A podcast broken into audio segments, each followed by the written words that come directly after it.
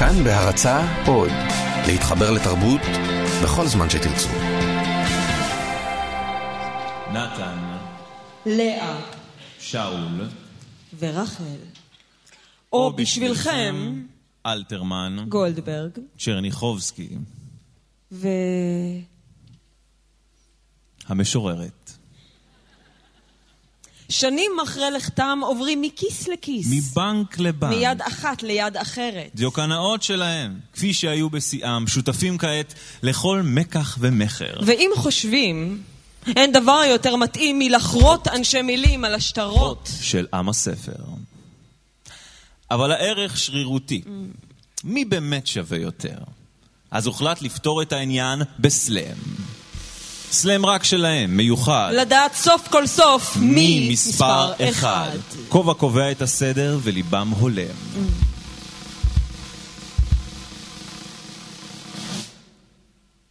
שמו של אלתרמן יוצא וזה קורה.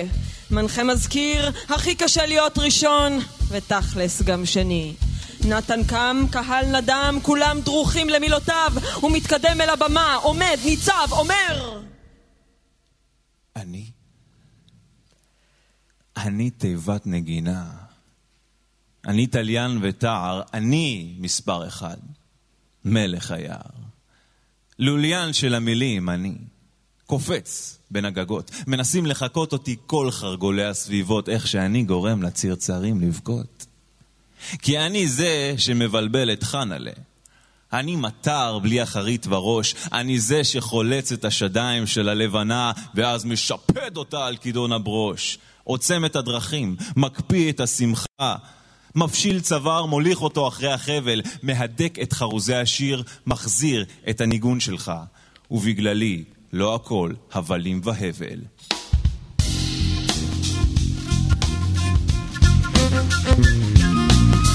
אלתרמן יורד לכל תשואות רמות, מי הבא בתור? קהל דרוך! צורח. נו! שוב מככב הכובע, נשלפת לאה גולדברג, היא מתקרבת, צעדי ענק, עולה, אומרת... הוא. הוא מספר אחד. אני השלישית, המיותרת, הבת הבוגרת. אני תכלת מבט עמוקה, אני הדעת שוויתרה על התפארת. אני סוד עלי קמל וציפייה נכלמת לפגישה, אבל בסוף אני האבן, הוא הנחל, הוא החולף ואני הקיים. כן, גם דבורה שכמוני תשכח, אבל הדבש יזכרו כולם.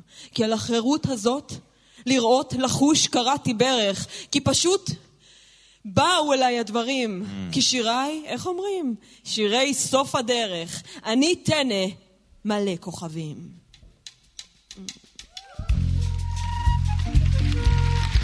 הלהקה נותנת עוד סיום, קהל על הרגליים. הערב רק התחיל, מי יעלה להילחם? המנחה כמעט מזיע, הנה תור רחל הגיע, היא רוקדת את דרכה אל הבמה, אומרת הם. עולמם כה רחב ואני הדלה, צר עולמי כעולם נמלה. אני זאת שמכניסה, שמכניסה עצב נבו לכל הציפיות. לא נתתי לארצי אל הבכי במסתרים. אני קורא יגע בחיק הזיכרונות, ואולי מעולם לא היו הדברים. נבדלת משאר בחדר הצר, עמל עקשני ותוחלת רדו בי. אני שמש קרה בשחק הזר, איני הרי גולן, על כן הם לא נגעו בי. אך כל יד תמשש צריכותיי. מבט אחד מהיר על מחלה בלי מזור, ולו רק הד הייתי, ועדיין, אני זמר יחיד לאלף כינור.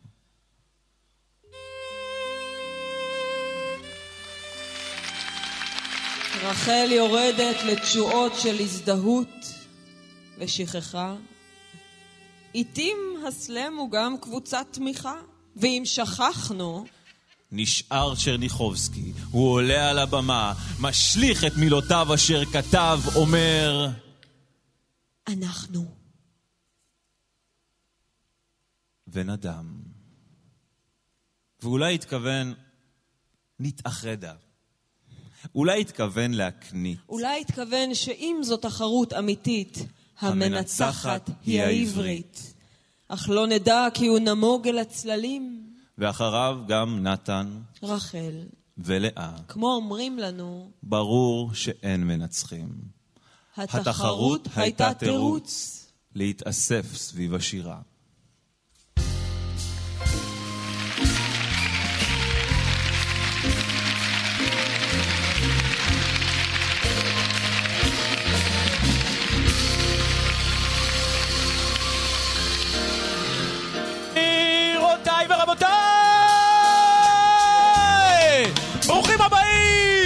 לסלם הגדול 2017! למרות שטכנית אנחנו ב-2018, אנחנו עדיין נחגוג כאילו זה 2017! 17! אלה היו פדרו גראס ודנה ידלין. מבעוד מועד חילקנו חמישה שלטים מחיקים, אפשר לראות את השלטים האלה בבקשה? תדליק לי קצת אור קהל. כן, כן, כן, אני רואה שלט אחד, שלט שני, שלט שלישי. איפה השלט הרביעי? שלט רביעי והחמישי. חסר לי, חסר לי... ש... כן, שלט חמישי, יפה מאוד. חברים, כולם באו ליהנות כאן הערב, ואתם באתם לעבוד. גם ליהנות, אבל בעיקר לעבוד. אחרי כל משוררת או משורר שאתם תראו, אתם תכתבו על השלט האדיר הזה שלכם ספרה, מ-1 עד 10, כאשר אחד זה קטע מזוויע. קטע אטונאלי. קטע שאתם לא יכולים לשמוע. קטע שברור לגמרי שהוא נכתב ביד שמאל כשהמשורר הוא ימני. קטע שהביצוע שלו מביך, כמו איש עם בגד ים בחוף נודיסטים. חברים, קטעים כאלה אתם לא תשמעו כאן הערב. לעומת זאת, עשר! עשר! עשר זאת הרמוניה מושלמת. זאת להקת עופר, פנחס ובניו. עשר! זאת ההוכחה שהעולם נברא במילה. עשר! זאת הסיבה שכולנו התכנסנו כאן הערב. אבל, אם נתתם למישהו עשר, ובא לכם לפרגן יותר להבא אחריו, תנו לה 11.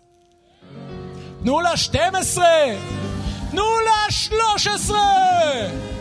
תפרגנו! מילת המפתח פה, לפרגן. ועכשיו נעבור לחלק הרציני של הערב. אפשר אורגל? שבועת האנשים עם השלטים. כל האנשים עם השלטים, יד ימין על הלב, יד שמאל באוויר. חזרו אחריי. כל הקהל גם מוזמן לחזור אחריי כדי שהנשלטים לא ירגישו מטופשים לחלוטין. אנחנו! לא, לא, יש פה 1,700 בני אדם. אני רוצה שהאופרה תרעד. אנחנו! האנשים עם השלטים! או בקיצור, האנשלטים! מודעים לעובדה שלא ניתן לתת ציון לאומנות. אבל כנבחרי ציבור אקראיים נעשה עבודתנו נאמנה, נהיה נדיבים, הוגנים, ונשפוט תמיד לכף זכות. ואם לא נהיה נדיבים, החיים לא יהיו נדיבים כלפינו. הוסמכתם.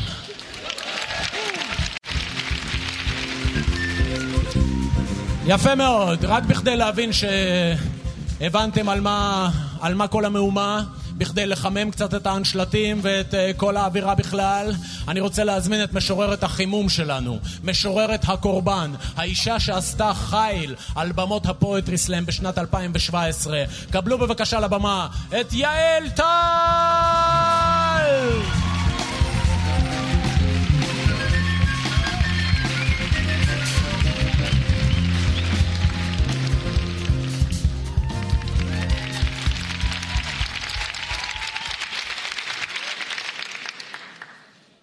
תסלחו לי שאני לא רוצה לדבר על השלום. אני גם לא אדבר על סבא שלי, זה לא מתאים לסיטואציה. לנועה רבין הייתה שם הזדמנות מאוד מאוד ספציפית. זה לא עובד בסתם לוויות של סבים, מניסיון.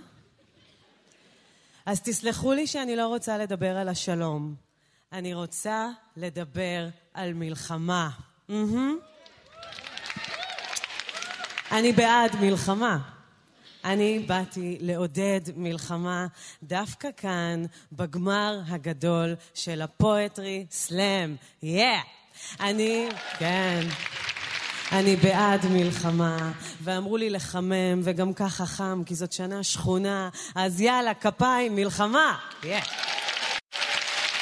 ובמלחמה, ובמלחמה, כמו במלחמה, אני, כמו שאתם רואים אותי, לא הכי טובה בזה. ותכלס זה קצת אישיו, כי אה, מלחמה זאת אנרגיה חשובה בעולם, ככה המטפלת שלי אמרה. ואני בכלל, אני נולדתי לשלום. לכמה מהחבר הראשון שלי קראו שלום. התנשקנו בבר מצווה שלו, היה לו חליפה בורדו יין. הסכמתי, גם כי אימא שלו ביקשה. בגדול אה, גמישה במשא ומתן, אבל לא פראיירית. אני מצקצקת לפני כל דבר שאני קונה, אוקיי? אז מהיום תקראו לי יעל מלחמה ששמעתם, כן. ואני רוצה להגיד בקול רם וברור, מי שקטגורית מתנגד למלחמה, לא לימד מעולם כיתות ג' עד ו' תיאטרון במקלט בכפר סבא. מי שקטגורית נגד מלחמה לא יצא מהמקלט הזה צרוד, עייף, שדוף, חיוור, רזה יותר לתפיסתו. מי שקטגורית נגד מלחמה לא הלך לאט מהמקלט, מתקשה להאמין שהשעה רק שבע והעולם כאילו כלום. מי שקטגורית נגד מלחמה לא נכנס לאוטו, טרק את הדלת, הסתכל במראה וראה שם עיניים עצובות, כבויות, שראו יותר מדי. עיניים שאומרות שאני חייבת בירה עכשיו עם סטלין להתייעץ קצת. כי יש, כי יש רגעים שאי אפשר יותר לעמוד מהצד, אוקיי? יש רגעים שצריך להתאגד כולנו ולהילחם בקורל. אחרת היא, ליפז ויאלי יעשו עלייך חרם, אז מה אם אתה מנחה?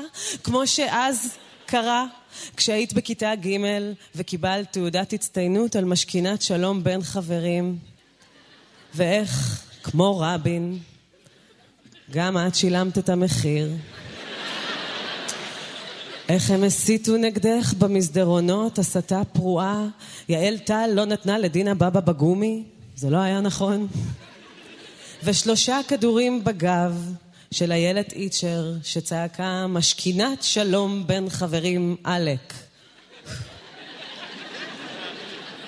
מי שקטגורית נגד מלחמה, הוא לא בהכרח אוהב. אולי הוא רק נמנע. כי כמו אז, שיום אחד עלינו והגענו ביחד כמעט עד הפסגה, אבל אמרו שמסוכן כאן וחבל, וגם בכלל אין היום רעות טובה. ומאז אכזבה תלויה לנו על המראה, כמו תפילת הדרך. ליתר ביטחון אנחנו מתפללים באדיקות שהלב ימשיך לישון למען השם וליתר ביטחון.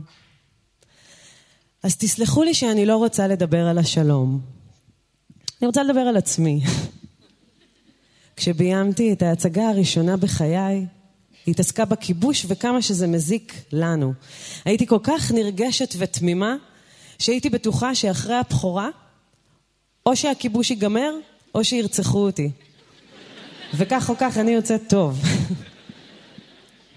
אחרי הבכורה דמיינתי שהם יעמדו כולם ברחבה, יהיה רגע הלם ושקט והם ככה יעקלו, ואז מישהו יפתח ויגיד, חבר'ה, יכול להיות שהיא צודקת, יכול להיות שהגזמנו קצת, ואז מישהו יגיד לו, קצת, ואז הם כולם יקרעו והתגלגלו מצחוק, כל הרחבה מאיזה צחוק גדול של הקלה, של וואי, ומה קרה לנו, מה קרה לנו, איך נסחפנו, וואו, וואו.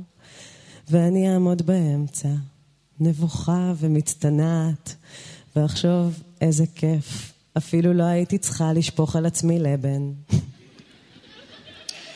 קמתי אחרי הבכורה, ונחשו מה? הם לא הפסיקו עם הכיבוש. אני אפילו לא בטוחה שהם עשו איתם את השיחה הזאת אחרי ההצגה ברחבה. אני, אני אפילו לא בטוחה שהם באו להצגה. אני אפילו לא יודעת אם הם שמעו עליה, מרוב שהם חרשים מרם התותחים שלהם. די, די, די, חבר'ה, כמה אפשר לצעוק שבת שלום ומבורך, עקצו מיד משייח' ג'ראח. זה לא מוזיקלי, זה לא קליט, זה לא סוחף. אנחנו מנסים לטפטף, והם עם סופר טנקר מעלינו, מכבים כל להבה קטנה של התנגדות. יכול להיות... שמרוב מלחמות כבר שכחנו להילחם? שמעתי ששר החוץ, סליחה, הביטחון, ליברמן אמר שמי שרוצה שלום חייב להתכונן למלחמה. אוקיי, אני על זה. אז אני, יעל טל, מספר אישי, חמש, שש, שלוש, שמונה, אחת, אחת, שלוש, חיילת בצבא השלום, מוכנה עכשיו למלחמה. אני נכנסת לפייסבוק, אני נכנסת להגדרות, אני מבטלת ניואנסים, מבטלת דקויות, אוספת טורטיות, מכניסה לחבילות, אורזת, אורזת לחיילים, וכותבת אין על העם הזה, ונזכרת איך רק במקום מחסה במלחמה העזתי לשאול אותך, בואי נשבע, שלא משנה מה, הילדים שלנו לא ילכו לצבא. ענית שזה מורכב. הילד שלך היה בן שנתיים. שלי עוד לא נולד. אולי גם קצת בגלל זה. לא משנה. כן משנה. אם יהיה לי ילד ויבוא צבא עם כל מיני זרועות, אני אעשה מה שגברים בגיל העמידה עושים עם החשבון במסעדות. אני אחזיק גבוה ואני אגיד שום דבר, שום דבר, אתה לא נוגע בו, שום דבר, ככה. כי כאן באולם הזה, אני יעל עם טקסט מחמם. ואם תראו את הלב שלי איפשהו בין הפיצוצים, גירוש הפליטים, נשים שמחזיקות שלטים על אונסים שמושתקים, תגידו לו שאני עדיין, כל לילה, לפני הבכורה, נלחמת להאמין שמחר. תודה. אלטל! אנשלטים! בלי לחשוב יותר מדי, שלוש, שתיים, אחד, שלטים באוויר. יש לנו, יש לנו, יש. כן, כן, יש לנו. איפה השלט האחרון? יפה מאוד. רגע, רגע, רגע, עצור. אני אתחיל מהנמוך. שש. מגיע לך. יש לנו שמונה, יש לנו תשע, יש לנו עשר ועשר! יפה מאוד, יפה מאוד, התחממנו. כאן, בכובע הזה, יש תשעה שמות. בסוף הערב אנחנו נגלה מי יזכה בתואר מלך ה poetry slam של ישראל לשנת 2017 ומי יטוס לייצג את הסצנה הקטנה שלנו בגרנד סלאם בפריז. וואלה, הראשון או הראשונה שיעלו למיקרופון הוא, הם, הום. שימו לב, הנשלטים, זה לא פשוט להיות הראשונה. אנחנו מפרגנים לראשונה יתר על המידה. מי שלא מפרגן לראשונה, לא רק שהחיים לא יהיו הוגנים כלפיו, גם לא יהיה לו סקס שנה. קבלו לבמה את ענת דרימר!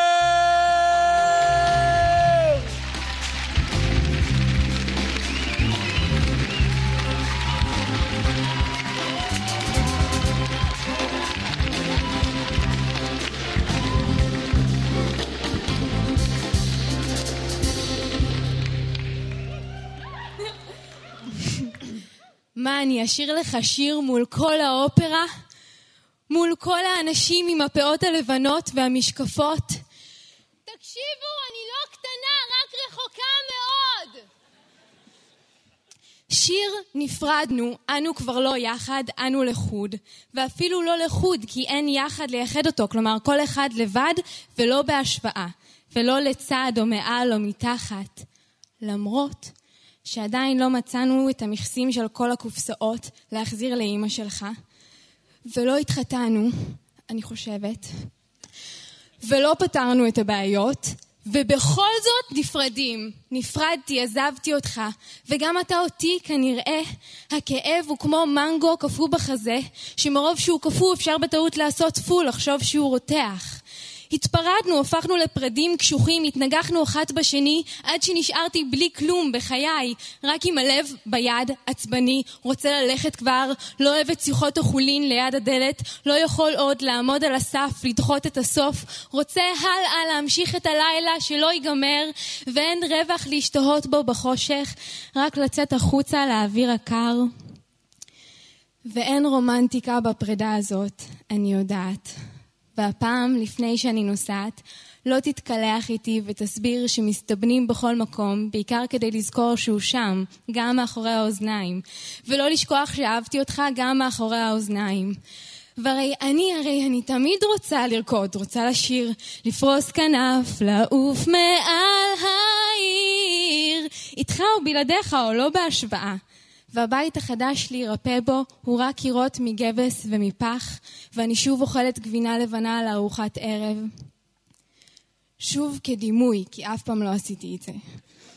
רק השבוע, פעם ראשונה. הימים עוברים ואני לא מסיימת את השיר פרידה לך מול כל האופרה. אופרת פרידה, מסיבה. כי אם נעיף פה את כל החשבונות באוויר, אולי הכל ייפתר, ומי שתתפוס חשבון תצטרך להתחתן איתו. וככה לא יישאר לנו שום דבר במשותף. גם לא קערת פופקורן, גם לא שיר להתעורר בבוקר. Loving you is easy cause you're beautiful. ואתה יודע, פתאום נהיה not easy at all. וכעסתי ברדיו שהם שמו היום, כי שיר כזה יפה, רציתי שיהיה מיועד לי בלב, למי שאני אוהב לתמיד. לתמיד. לתמיד, אפילו ש... ואף על פי, ועכשיו, איך אני נפרדת ממך בלי לתלוש את כל הדפים, ואיך אני סולחת. ומה אם אני אבכה מול כל האופרה? ומה אם כל האופרה לא תקבל את זה ברוח טובה? ומה אם כל האופרה גם מאמינים בלדבר במונחים של חושבת ולא של מרגישה, ושככה, רק ככה אני אקח אחריות? ומה אם כל האופרה לא רוצים להשתנות איתי במהלך השנים ולהתפתח יחד? ומה אם כל האופרה רק צריכים רגע לבד, ולמה את לא נותנת? ומה? ומה אם כל האופרה חברים שלך ולא יזמינו אותי לארוחות ערב? ומה? לא תזמין אותי יותר לארוחות ערב? ויותר לא תסיע אותי על האופניים בדרך הביתה? ולא תגיד לי שאני משהו משהו ושהייתי הכי טובה גם אם בכלל לא הקשבת. והפרחים בחלון של המקלחת והמטבח הכחול והריח שלך כשאתה מסתכל עליי. פעם כתבתי, תאהב אותי כשאני משקרת וכשאני בוכה, כשאני שרופה בכתמים לא רציפים, כשאני רטובה, כשאתה מביא לי מגבת. תאהב אותי כשאני לא אוהבת. זה לא הגיוני. אני מבינה. אז הנה אני כותבת לך שיר חדש, שתדע, אני לא קטנה, רק רחוקה כל כך, ו... ובכלל, בכלל לא מגיע לך שאני, שאני אכתוב לך שיר פרידה מול כל האופרה. ובכל זאת כותבת, כמו שבכל זאת אהבתי אותך. אז הנה, איך אפשר אה, לזכור מה שחשוב? מה חשוב? מה חשוב? חשוב להיות אני בזמן. זה קל. אז הנה סוף סוף אני בוכה. סוף סוף מותר לאהוב אותך, גם אם אני בוחרת שלא להמשיך. נתתי לך מה שיכולתי, באמת, ויותר אני לא יכולה. ובכל זאת, מול כל האופרה, I see your soul come shining through. דו דו דו דו דו דו לה לה לה לה לה לה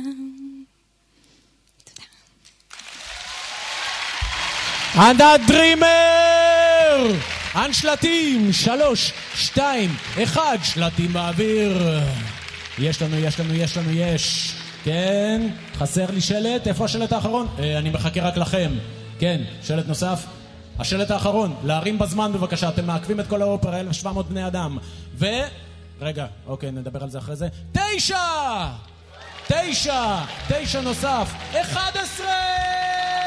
ואחד עשרה נוסף! תודה רבה לענת דרימר!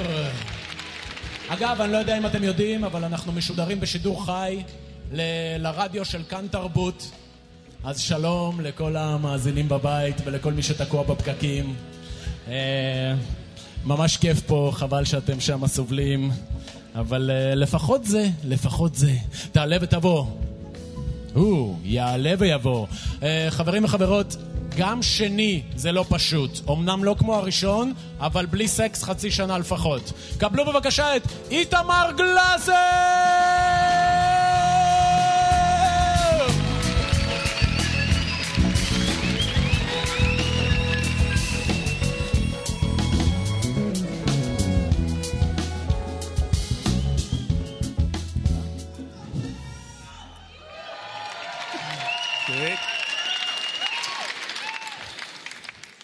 הקטע הבא נקרא חוק הזברה.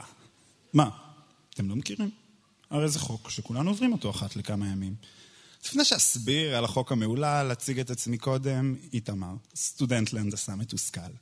במקור מחור קטן בצפון, אי שם בשנות ה-20, כן, אין מה לעשות, ההורים פעם היו ציונים.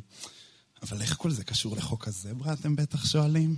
אז נעים מאוד, אני איתמר, ואני אוהב בנים! או שאתם מעדיפים גיי או חובק ישבני, מלטף צינורות, בוכה בסרטים מצוירים, בוחש בשוקו, מלקט זרעים, שומע מדונה, רוקד בתחתונים, גרגרן חלבונים, מפיל סבונים, קורא פלייבוי רק בשביל המאמרים. וואו, כמה כינויים. לא פשוט בימינו להיות גבר שאוהב בנים. אבל בואו בוא נשים לרגע בצד את הנטייה ואתאר בפניכם את התופעה. לכולנו לפעמים יוצא להכיר אנשים חדשים. לי לפעמים גם יוצא לספר להם על העדפותיי בין הסדינים. לא במחאה ולא בצעקות, אבל לפעמים מתפלק לי, מצוקה, לא קטע של בנות. מאותו הרגע נכנס החוק לפעולה שאחרי שתי דקות של שיחה די רדודה, תיגש אליי בחורה עם חיוך מקיר אל קיר. תשמע, יש לי איזה ידיד משלכם שאתה חייב להכיר. הוא מקסים ומהמם ואתם פשוט מושלמים. אין, אני חותם איתך עכשיו על בית וילדים. את כל זה כמובן היא הניחה אחרי היכרות של חמישה משפטים. ואני תוהה לעצמי לרגע, אולי הוא באמת לא סתם זברה? אולי אחרי חיפוש של שנים, אחרי שיטוט מייגע באתרי היכרות כושלים, אחרי סטוצים זולים, אולי סוף סוף מצאתי את הבן זוג לחיים? את האביר עם שריון הברזל, זה שיפתח סתימות בכיור, שיתקן בקיר את החור, זה שייקח אותי למדבר לטייל, או סתם נשכב על ארסל ונתקרבל. אז לפני שאני קורע ברך ושולף טבעת, אני פונה לאותה שדכנית משוועת. טוב, אז מה את אומרת? אה, אולי תתני לבחור קצת פרטים או עובדות או... יודעת מה? למה שלא נתחיל בתמונות? תשמעי, לא שאני בחור שטחי או רדוד, אבל בינינו, צריך שהבחור יהיה לפחות חמוד. ומכאן מתחיל לו שלב התירוצים. תראה, הוא לא כל כך פוטוגני, הוא לאחרונה נורא השמין, כאן הוא נראה לא טוב רק כי הוא, רק כי הוא עומד ליד החתיכה ומימין. יודעת מה? עזבי תמונות. מה, מה בעניין הפרטים? אה, אה, כרגע הוא לא ממש עובד, הוא בעצם לא עושה כלום בחיים, הוא גרוש טבעוני בן 60 ועוד כל מיני דברים שכבר הצליחו להוריד לי ממנו פלאים. באותו רגע אני מבין שחתונה כבר לא תצא מהעניין. ושוב פעם, נפלתי על מישהי שרואה אותי בזה, כזברה, חיה, בשחור לבן. כי הרי אתם, אותם אנשים נחמדים שחושבים שהומואים הם מין זן בטבע, אולי תעצרו שנייה ותחשבו לרגע. הרי הומו והומו ביחד זה בדוק מתאים. אין לנו רגשות, תכונות אופי או תחביבים. אנחנו סתם מתחנגלים. ככה, אגב, מסתכלים על דתיים. רואים חצאית, כיפה, ומיד משדכים. אני לא מספיק מכיר, אבל מאמין שגם ככה זה אצל הערבים. כפייה רעלה, יאללה, מברוק, חתונה. אז הנה אסכם בפניכם את החוק בקצרה. היא תציע לך לצאת עם בחור, כיוון שאתה ככל הנראה ההומו היחידי שהיא מכירה. לא משנה אם זה בכלל קשור או לטעמך, מבחינתה היא רואה שתי חיות מאותו מין, חלק מעדר גדול. למה שלא יתאים? הרי זברה וזברה ביחד זה בדוק יעבוד. בולבול ובולבול, סחטן אחותי, פיצחת את הקוד. אז זהו. אני לא זברה. אני גם לא ידיד ההומו שלכם. לא חלק מקהילה, לא נושא דגלים, ותתפלאו. אני גם לא רוקד בתחתונים. יש לי אופי ודעות ותחביבים די רגילים. לבשל, לטייל, להתמסטל ולשתות, וכן, גם לשמוע בריטני ספירס בקולי קולות. אני...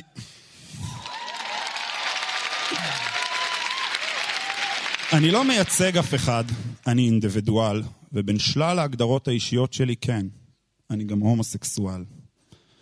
אבל הנה בא לו סוף הקטע, וחייב לסיים במילים יפות. בוא נפסיק להסתכל אחד על השני כמכלול של הגדרות, כי ימני, ערבייה, טבעוני או טרנסג'נדר זה הגדרות יבשות למשהו שהוא הרבה מעבר. כי את כל אחד מאיתנו אפשר לקטלג לפי עשרות פרטים יבשים, אבל בסופו של דבר, כל אחד מאיתנו מורכב ממיליון רסיסים קטנים. אז פעם באה, לפני שאתם באים לשדך בין אנשים, תזכרו שאתם מחברים בין נשמות, ולא סתם זוג זברות. ועוד דבר אחד בשביל לסגור את העניין, יאללה חבר'ה, תמצאו לי כבר חתן! איתמר גלאזר! הנשלטים, בלי לחשוב יותר מדי, שלוש, שתיים, אחד, שלטים באוויר. יש לנו, יש לנו, יש לנו, יש! כן, אתם תמיד בסוף. כן, יש לנו שלט, יפה. יש לנו שמונה! שמונה נוסף, שמונה שלישי, עשר! ועשר נוסף! למשורר הלל, הנקודות לעזאזל. הבא, או הבאה בתור, תעלה ותבוא. יעלה ויבוא. קבלו את מיכאל חסיד!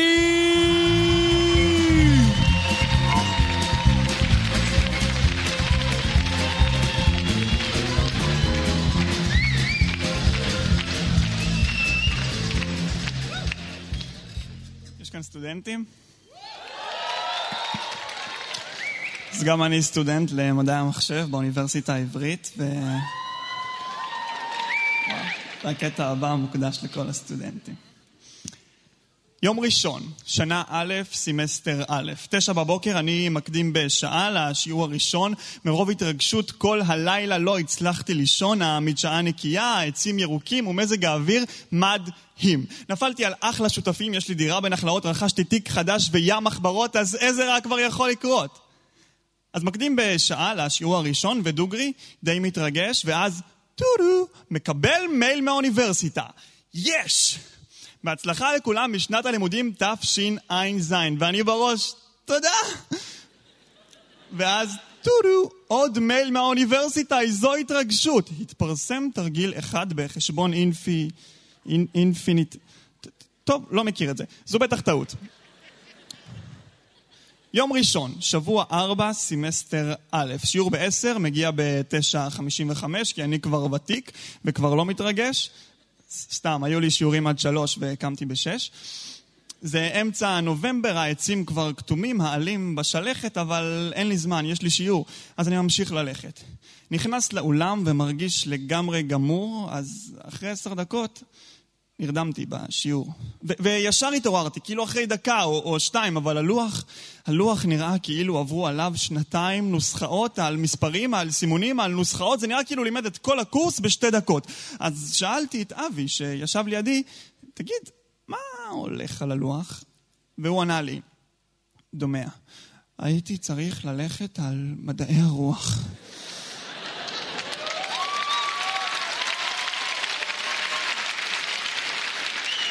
טוב, אין ברירה, על ההרצאה הזאת כבר נוותר, גם ככה נשארו לי עבודות רק בשני, טודו, שלושה, שלושה מקצועות עם שיעורים, וזה עדיין סבבה, בטח ביחס לאחרים, אז להשלים עוד הרצאה קטנטן עליי. אני עשוי מחומר של אבירים, וישר מבטיח לעצמי, אני אשלים את ההרצאה ואת השיעורים, ובחמישי בלילה יוצא לשתות עם חברים.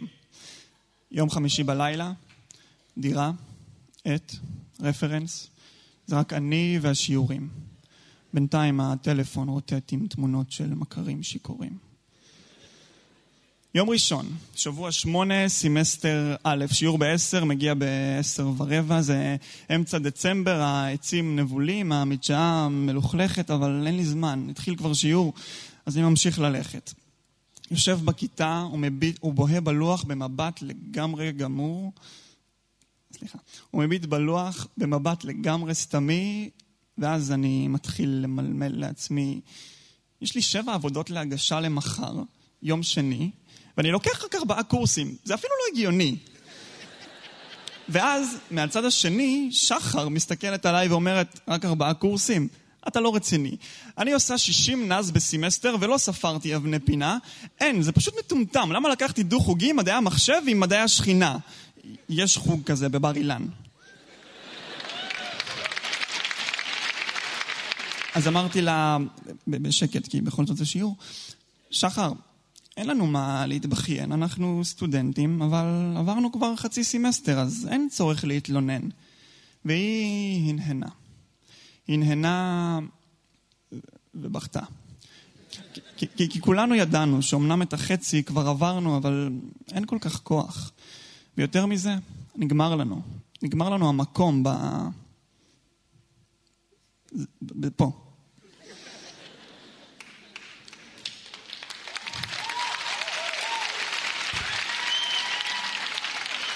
יום ראשון או שני, שבוע לא סגור איזה מספר, ממש קר, אז כנראה שאמצע ינואר, העצים ערומים, המדשאה גועל נפש, הכל גשום ורטוב ועצוב, וכבר שבוע לא ראיתי שמש. אני נכנס בכניסה הראשית, ואז לרגע עוצר ומביט, ורואה סביבי חבורת זומבים שמסתובבים סביב עצמם בלי תכלית. ו- ו- וגם אני זומבי, ו- וכולנו מרגישים איך, איך שאפנו לאינסוף אבל חילקנו באפס, איך, איך לא הוצאנו שקל על פנאי?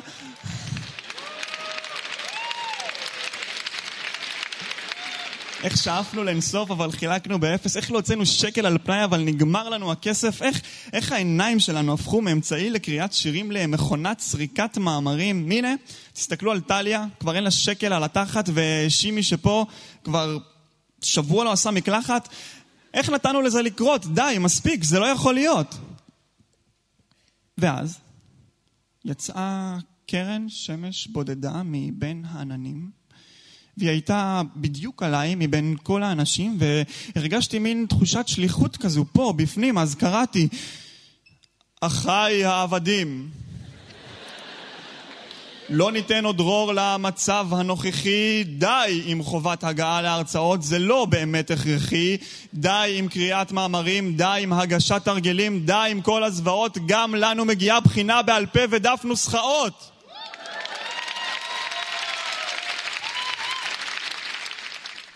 ופתאום, מזומבים, חזרנו להיות אנשים, והייתה הרגשה של תקווה, של, של שבט אחים, ואז נשמע קול, קול קצר ומפעים.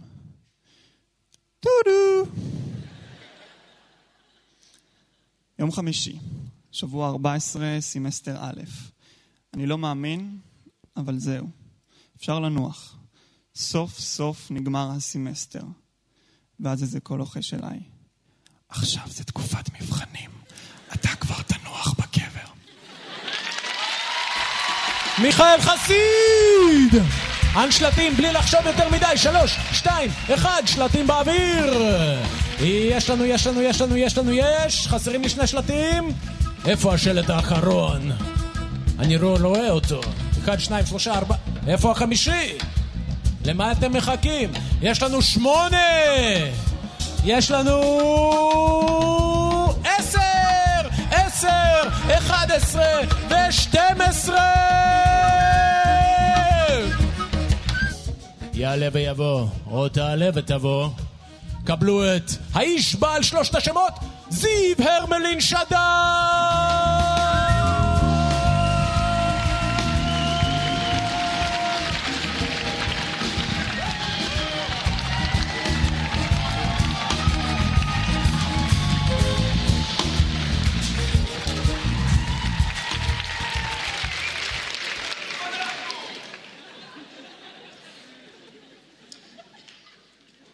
יש דברים שאנשים עם עודף משקל תמיד מבחינים בהם.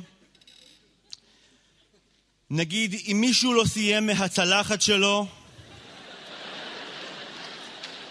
ונשאר שם שניצל חצי אכול או משולש פיצה, וברור שהוא לא מתכוון לסיים את זה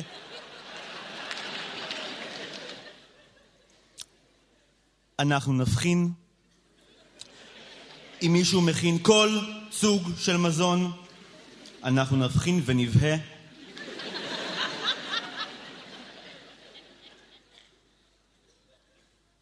ונריח. אם מישהו מצליח לרזות בדיאטה מהפכנית וחדשה, אנחנו נבחין ונשקול ונשלול.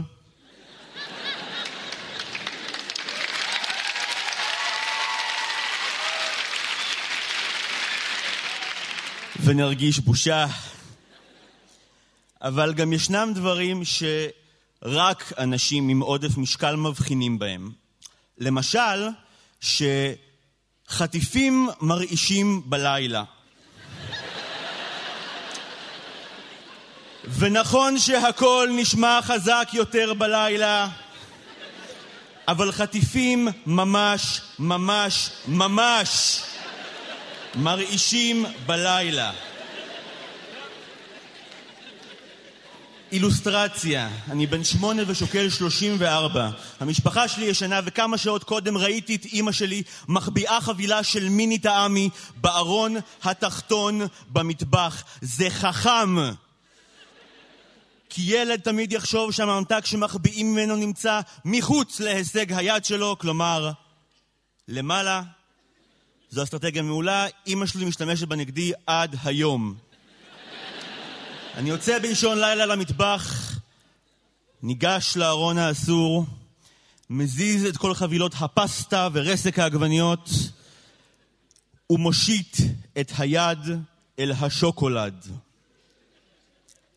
סירנות.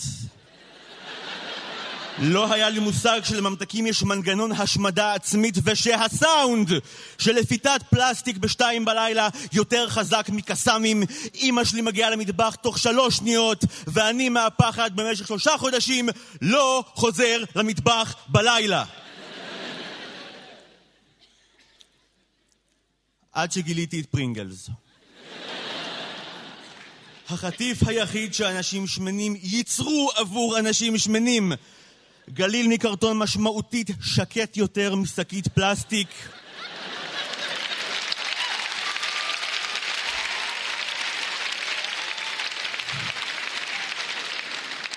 אני בן 17 ושוקל 89 וגליל הפרינגלס היה לי לגלגלי עזר עד שאני לומד להיות שקט כמו חתול.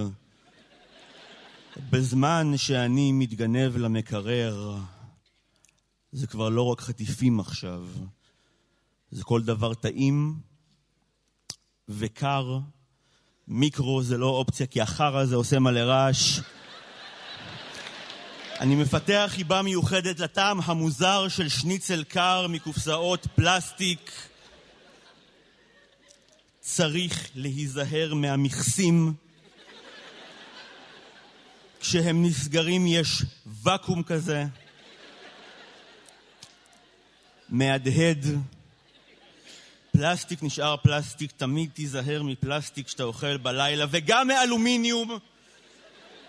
אם תשים נייר כסף בטוסטר או בתנור במקום לאכול מהמקרר, בטוח מישהו יתעורר, אם זה ההורים או החברה או השותפים לדירה, מישהו יבוא ויתפוס אותך.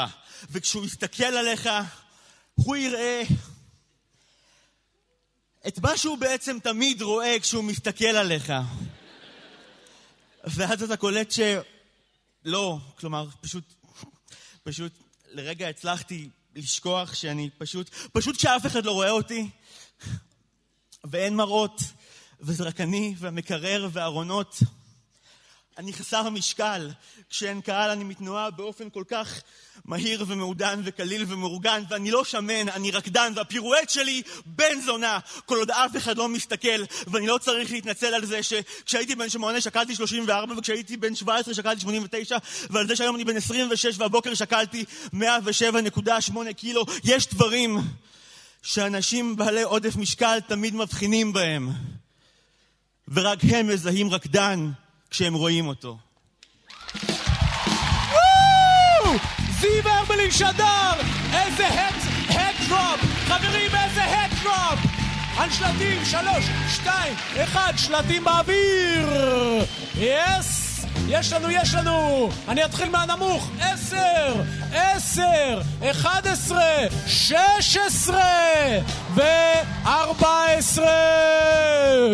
למשורר הלל, הנקודות לעזאזל. הבא, או הבא אחריו, תהיה, יהיו, יהיים. קבלו בבקשה לבמה את יפתח היפעור ליבוביץ'.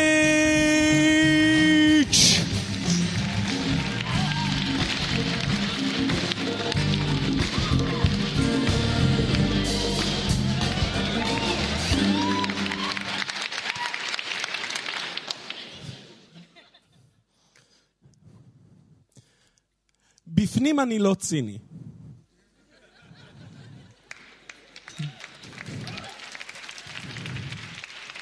בפנים.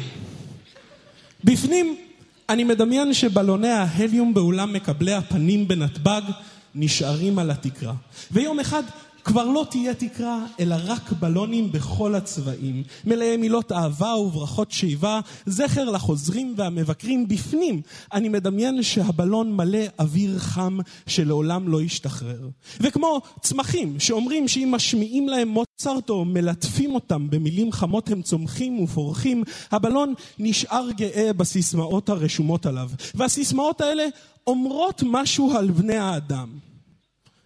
ולא רק שאנחנו חסרי כל מקוריות או ביטוי עצמי, ואנחנו אורזים אפילו את המחשבות והדעות הכי שמחות שלנו תחת אותן הברות ויצורים כלליים. כי מה המשמעות של בלונים, פרחים, שלטים? מי החליט שאלה דברים שצריך בכל אירוע חגיגי? איזה פרסומאי ארור אשם בזה שאנחנו ממלאים גומי באוויר? זה במקרה הטוב לכלוך ובמקרה הרע לכלוך שמבהיל אותך כשהוא מתפוצץ. למה לא פשוט לצעוק בו ופרחים?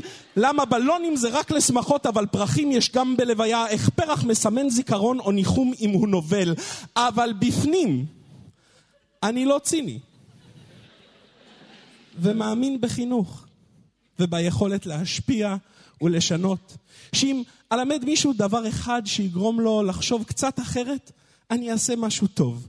העולם יהיה טיפה יותר טוב. ולא שבסוף חינוך טוב עולה כסף, וגם בכסף הזה אתה מקבל גננת אנתרופוסופית שאומרת שלילד שלך יש הילה צהובה והוא רך מדי. איך הוא לא יהיה רך אם כל מה שעושים זה ללקט עלים ולשיר לעלים מלוקטים?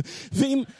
ואם אין לך כסף, איך תדע הגננת איזה הילה יש לילד שלך בין 40 ילדים? איך הילה? זה דבר שעדיין מדברים עליו במאה ה-21.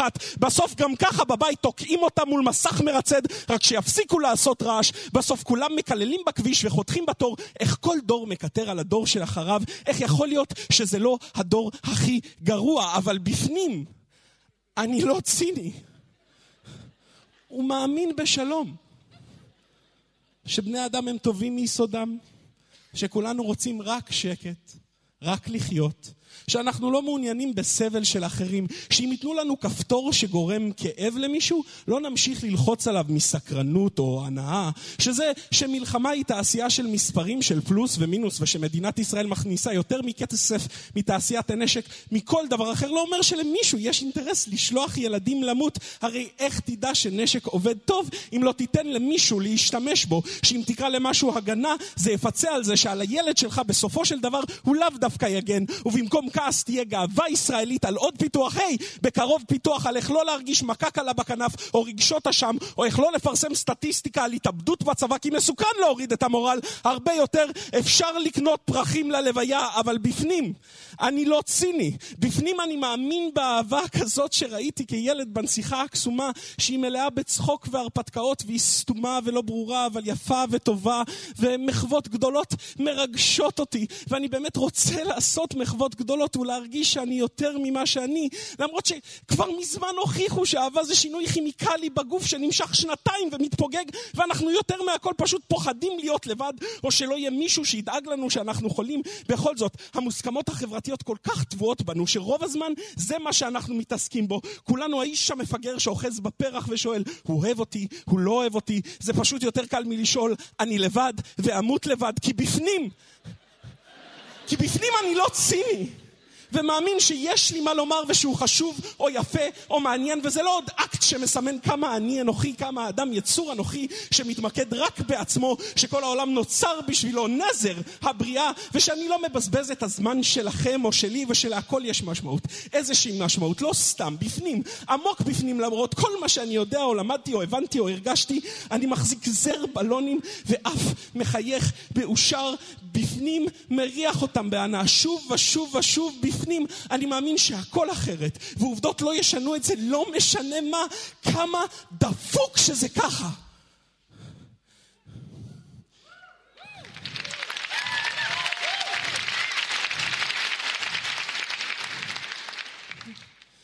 איזה מזל שזה נכון. יפתח היפור ליבוביץ'!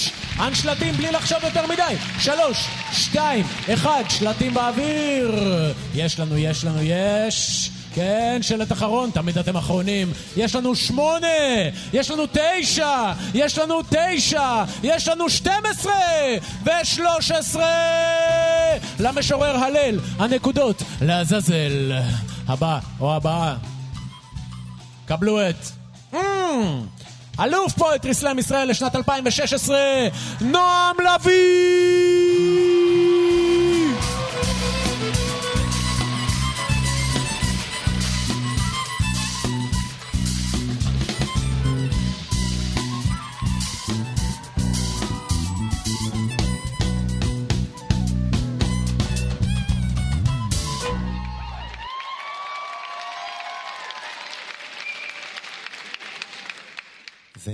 יום רגיל. דבר לא הכין את עם ישראל לקראת הבאות. אבל מבזקי החדשות דחקו הצידה את שאר הידיעות. לא חקירות, צוללות, המלצות, ובקול מבוהל דיווחו בסערה שלומית מלכה נפלה מקורקינט בשדרה. עכשיו, בזמן שכל עם ישראל שאל מי המאדר פאקה שהשקע את השדרה בזמן נסיעה של שלומית מלכה, מה הוא סתום? אני ברגעים האלה הרגשתי כלום. למה שיהיה אכפת לי ממצבה הרפואי של איזה דוגמנית? רגע, שדרות רוטשילד? הולי שיט! זה יכולתי להיות אני באותה שדרה אובדנית. יום יום אני נוסע שם בקור ובחום. ההבדל היחידי אם זה הייתי אני, לא היו מדווחים על זה בשום מקום. רוב הסיכויים שהייתי מרוח על הרצפה עד היום. למי היה אכפת מאיזה נועם שהתרסק בשדרה? כשחושבים על זה, מפתיע שעד היום זה לא קרה. בטוח מתישהו אמרתי, אוקיי חברים, אני שיכור על סף עילפון, בחוץ יורד מבול, סופה, שיטפון, אני הולך לרכוב בשדרה על החד אופן המפונצ'ר הזה, אלא אם מישהו יגיד לי אחרת, וכולם כזה, ששש, נועם, יש ארץ נהדרת. זה לא רק התקשורת שלא תתעניין שאני על הכביש מפרפר, זה לא יעניין אף אחד. למי אני כבר אספר? ואני אחדד עוד יותר. נניח ויום אחד אני הביתה חוזר, ושלומית מלכה מחכה לי בחצר, אומרת שהיא עזבה את יהודה בגלל שכל השנים היא בכלל נמשכת למשוררים שמבצעים שירה מדוברת על דמויות מתקופת התנאים. אין, לי למי לספר. למה זה ככה?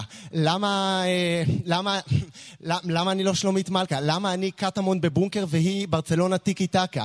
היא על קורקינט חשמלי, אני ברגל כי הטלופן לא עבד. היא נשואה ליהודה לוי ואני במסלול הוודאי, אלי זדקן לבד.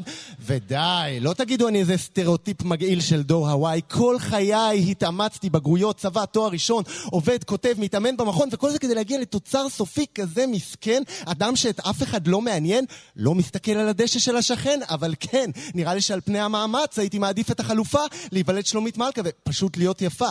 וכששאלתי לאיזה נציג אה, שירות מתלוננים, הפנו אותי אל השוכן במרומים. אז אם אני יכול לנצל את הבמה, היי, אלוהים. מה העניינים? אני נועם, כאילו, אתה בטח יודע, בראת את הקוקילידה, מעריך שיש לך את הכוחות לזהות אנשים. אלוהים, אני מרגיש שאני מרוסק בשדרה ולאף אחד לא אכפת שאני שם. בסדר, אני לא יפה ומוצלח כמו שלומית, legit, אבל קידמת פה כמויות של אושיות מפוקפקות בצורה לא הגיונית. טראמפ, אורן חזן, ברקו, די, נו, במדד הכמה אתה סבבה, אנחנו מינימום בתיקו. אז הרשה לי לצטט את היי מרגלית, קיבינימט. למה דווקא ממני? לאף אחד לא אכפת. אתה אל כל יכול, אתה יכול לעשות שלמישהו יהיה אכפת? אתה יכול להגיד לי שלפחות לך אכפת? ואלוהים כזה מטומטם, אני לא באמת קיים. אלוהים, מה אתה עושה כשאתה מרגיש שמתייחסים אליך כאילו אתה בלתי נראה? בדוק אתה מתבאס שחילונים נותנים לך יחס לא נאה. אז מה, לקחת חופשה של 5,000 שנה, זה לא פשע. ואוקיי, הפדיחה ב-39. זה מצדיק להתייחס אליך כמו קקה? אתה לא מושלם, אבל אשכרה הם מעדיפים את שלומית מלכה. ויאמר אלוהים, על מה אתה מדבר? הדבר... המצב חמור הרבה יותר. לכלום אין משמעות. אני לא קיים וגם לא צדק, היגיון או מהות. רק דבר אחד ברור בוודאות. לא הקשבת לאירנה? גם שלומית מלכה יום אחד תמות. כולכם פתיתי שלג, כולכם מיוחדים ושונים האחד מהאחר, ושלומית היא אולי בין פתיתי השלג היפים ביותר.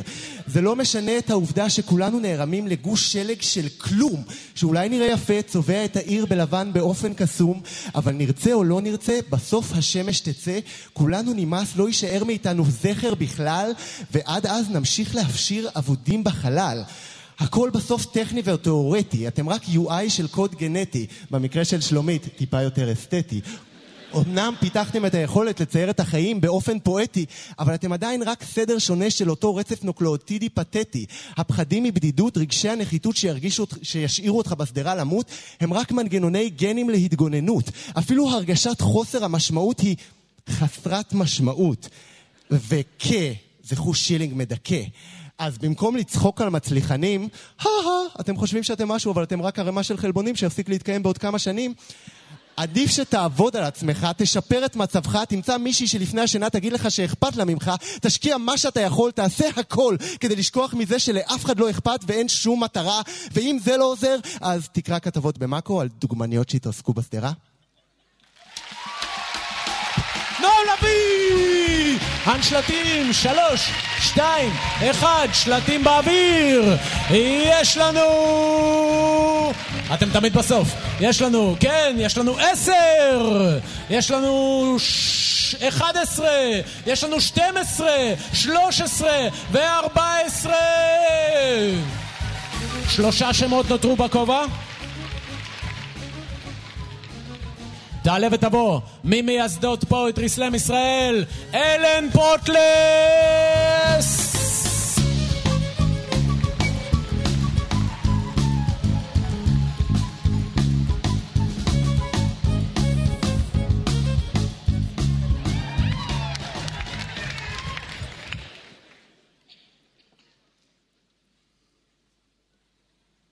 ילדה, מה את זוכרת? אני זוכרת שנשארנו בבית כי לא היו לימודים, ושלג שכיסה את הגדר והמכוניות והציח הורדים. אני זוכרת שבנינו אי שלג עם אף מגזר, כובע צמר, וטיילנו בכל השכונה, אבל בגלל השלג היא נראתה לגמרי שונה. אני זוכרת שחזרנו הביתה קפואים והכנו שוקו חם וקיווינו שהשלג לא יסתיים אף פעם לעולם. אימא שלי זוכרת לגמרי אחרת. היא זוכרת ריב עם האיש מהוועד שלא הסכים להדליק הסקה אפילו שהיו מינוס שבע מעלות, עד שבסוף אמרה לו, אתה תקום בלילה לטפל בשתי הבנות שלי כשהן יהיו חולות? אני זוכרת מסיבת פיג'מות בלתי נגמרת בחדר האטום. שיחקנו משחקים לתוך הלילה בלי לדאוג שמחר צריך לקום. אני זוכרת שהיה קש במסכת אב"ח והיה אפשר לשתות דרכו, אבל רק מים, כי מיצי יעשה את הכל דביק. המצאנו שירים על סדאם חוסיין והתגלגלנו שעות, זה היה כל כך מצחיק. אבא שלי זוכר לגמרי אחרת. אצלו זה נחש צפה, והוא גם קודם ממש פחד מנחשים. ומילואים בקור מקפיא, ולהיות צמוד לרדיו, ולחשוש שהאזעקה תתפוס אותו דווקא בכבישים. מרצח רבין, אני זוכרת שכל המורות דיברו איתנו על איך אנחנו מרגישים. ואני לא ידעתי מה להרגיש וגם לא מה לומר. אז כשהמחנכת הכריחה אותי להגיד, אמרתי כמו כולם שזה פשוט איום ונורא, רק כדי שהיא תצא לי כבר מהווריד. ממה שהיום אני יודעת שנקרא האינתיפאדה השנייה, אני זוכרת גל של פיגועים בבתי קפה. וכשרציתי לצאת עם חברות, אבא נעמד ליד הדלת ואמר בקול רפה, אתן חייבות להיפגש? זאת אומרת, זה חייב להיות דווקא עכשיו? דווקא בחוץ? ועניתי, אבא, אני אהיה בת 16 רק פעם אחת בחיים. אני לא יודעת אם זה עזר לו להיות פחות לחוץ, אבל אני לא הייתי לחוצה בכלל. לא דאגתי לדקה. לא בשלג, לא בפיגועים, גם לא באזעקה. וזה לכאורה מוזר, כי כשאומרים זיכרונות מהילדות, מיד חושבים על צמר גפן סוכר, נדנדות בין העצים, חתלתול וכביסה על החבל, ואולי זה סתם הבל, אולי בכלל לא צריך את כל אלה כדי לגדול ולהיות מאושר. ומי מאיתנו גדל ככה בכלל? מי גדל ככה על אמת? אולי אנחנו מתרפקים על נוסטלגיה שבעצם לא הייתה קיימת. אני זוכרת שרשרת אינסופית של מבוגרים נאנחים. באיזה עולם אנחנו חיים, ואיך אפשר לגדל כאן ילדים בצל האלימות, המלחמות, האסונות, והיסטורית זה מדויק, כל העובדות נכונות. אבל לא כל אירוע היסטורי מיד מטיל בנו צל. חלקם בסך הכל זורעים בנו זיכרונות. צללי חיים חגים בנו, רוקמים בנפש מנגינות, ויש בהם אור שמש ושברי זכוכית חדים, אבנים כבדות וגשם קל ואבק של נדודים. מה שקרה וכבר חלף עם העונות, לא ייעלם כל עוד הם רוקדים, רוקדים, רוקדים את מחול הזיכרונות. הכל קרה כפי שקרה, ואני זוכרת מה שאני זוכרת. אין נוסחה ואין מתכון לזיכרון של ילדות מאושרת. אלן פוטלס, הנשלטים, שלוש, שתיים, אחד, שלטים באוויר. יש לנו, כן, שלט אחרון. יש לנו שמונה, יש לנו תשע, תשע, עשר, ועשר נוסף. אני רק רוצה להזכיר לכם, רב חברים, אני רק רוצה להזכיר לכם שהנקודות הן לא הנקודה. הנקודה היא ה... פנטסטי. הבא יעלה ויבוא, תעלה ותבוא, קבלו את עמית צפריר!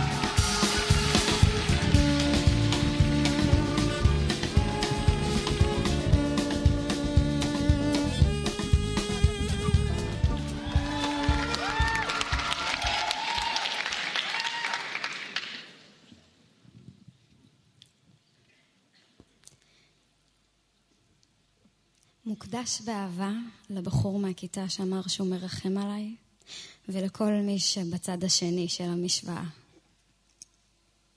אין מילה בעברית שאומרת בוריינתי. המצאתי את המילה הזאת. לאמריקאים יש I was bullied, אבל בעברית יש רק הייתי קורבן לבריונות. לא המציאו לזה מילה, כאילו שזאת לא תופעה, לא מחלה שמצדיקה יציקה של שפה, לפחות איזה פוסט מעפן של האקדמיה ללשון, שימצאו שם פועל לסבל שחווה כל בן נוער שאי פעם התייחסו אליו כמו שלוש שנים של להגיע לכיתה, לחייך למורה, להתחבא מאחורי ערימה של מחברות, לפחד לקוות שאולי היום יהיה בסדר. אולי היום נגיד את הדברים הנכונים בזמנים הנכונים ולא ניתן להם סיבה ללעוג לנו, שלהורים לא תהיה סיבה לדאוג לנו. וזה לא רק קללות, זה בקטנות. בצקצוק הלשונות, בגלגול הישונים, קונים השפלות במעשים קטנים. הרגשנו כל כך לבד, אבל היום ברור לי שאנחנו לא היחידים.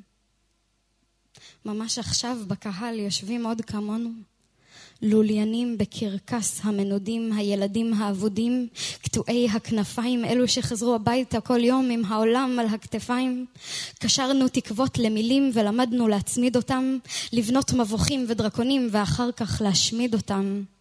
שלוש שנים של לקבל עצות, לשים קצוץ, לשים פס, לספוג, לא לדאוג, זה יעבור, זה ייעלם, פשוט צריך להתעלם, לספוג, לשים פס, לשים קצוץ עד שנמאס. אתם הייתם אסף, גיא, תמיר, יובל.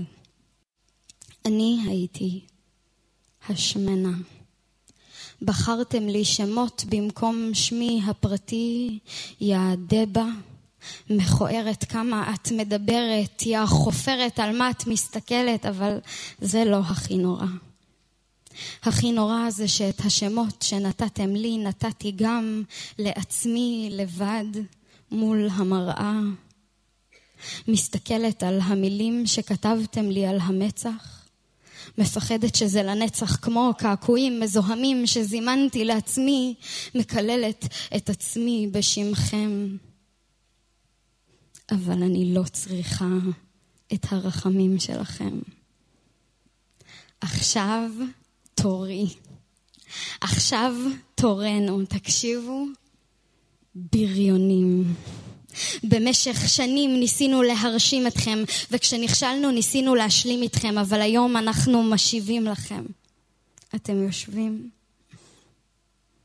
אנחנו, אותם הלוליינים שהלכנו כפופים ושבורים מבפנים, היום אנחנו אמנים. בתיכון אולי הייתם קרטוגרפים, מציירי המפות, אבל אנחנו מגלי היבשות.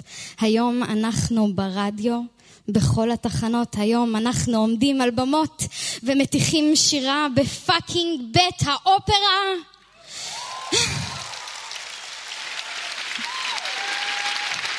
אתם, אתם קוראים עלינו בוויקיפדיה מאיזה משרד מעופש, אנחנו מעצבים את ההיסטוריה ברגע זה ממש כמו דם שנקרע, שאנחנו מחוללי הברדק היוצאים למאבק, אנחנו פורצי הגבולות. אתם כבר עייפים? אתם חושבים שכבר סיימנו? אנחנו רק מתחממים, אלוהים אדירים, אנחנו מרצים בטד, אתם רק הד להצלחה שלנו. קול עמום בזיכרון, הכישרון שלנו תמיד היה שם, הוא רק חיכה לפרוץ ברגע הנכון. אנחנו האנשים שמחליפים אופנות על שלטי חוצות, אנחנו המחנכות והמורים, אנשי העקרונות והמעשים, בוחרי המילים, מעצבי הדורות היום, אנחנו, כולנו, כל הדברים שתמיד חלמנו להיות. אז בואו. בריונים. על אף שניסיתם להחריב, הצלחתם רק להרחיב את הלבבות שלנו. לא ניצחתם, רק הנצחתם כמה מדהימים. אנחנו באמת נולדנו להתבלט. למרות כל החושך, מצאנו כל כך הרבה אור בתוכנו, אז בואו, בריונים, אין לכם מה לרחם עלינו. עמית צפריר! הנשלטים, שלוש, שתיים, אחד, שלטים באוויר. יש לנו, כן, כן, שלט אחרון, כמובן, בואו נמתין לכם, אנחנו נמתין. יש לנו תשע, עשר, שתים עשרה, שתים עשרה ושלוש עשרה! אחרון חביב, יעלה לבמה. יוסי צברי!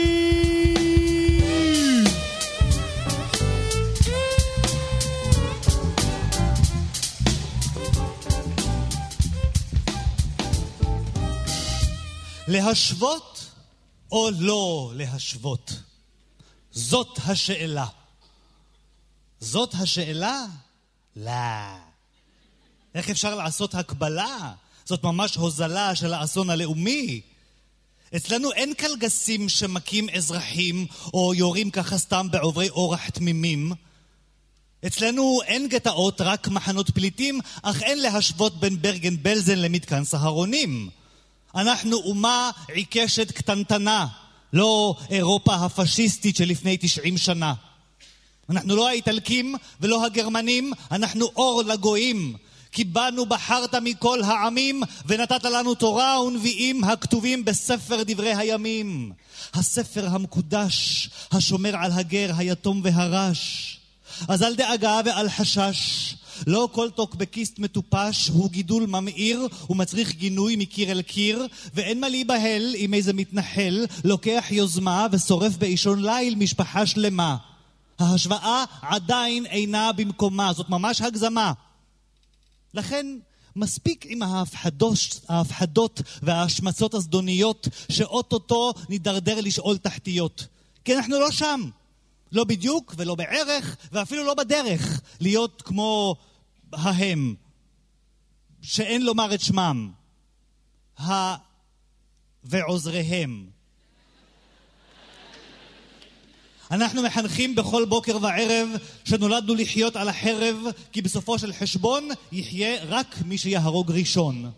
אנחנו מפרידים בין ילדות שחורות ללבנות, רק כי אישה אחרי לידה רוצה לנוח ולא חפלות המוניות.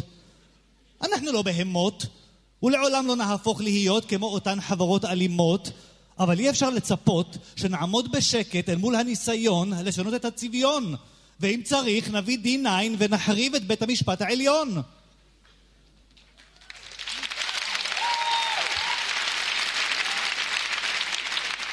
לכן אומר בזו הלשון. להשוות או לא להשוות, זאת לא השאלה. זאת החובה. כי במקום שבו אלפי אנשים שרוצים לעבוד ולהתפרנס בכבוד נדחסים בשורות בין גדרות כמו פרות בקרונות רכבות, חייבים להשוות.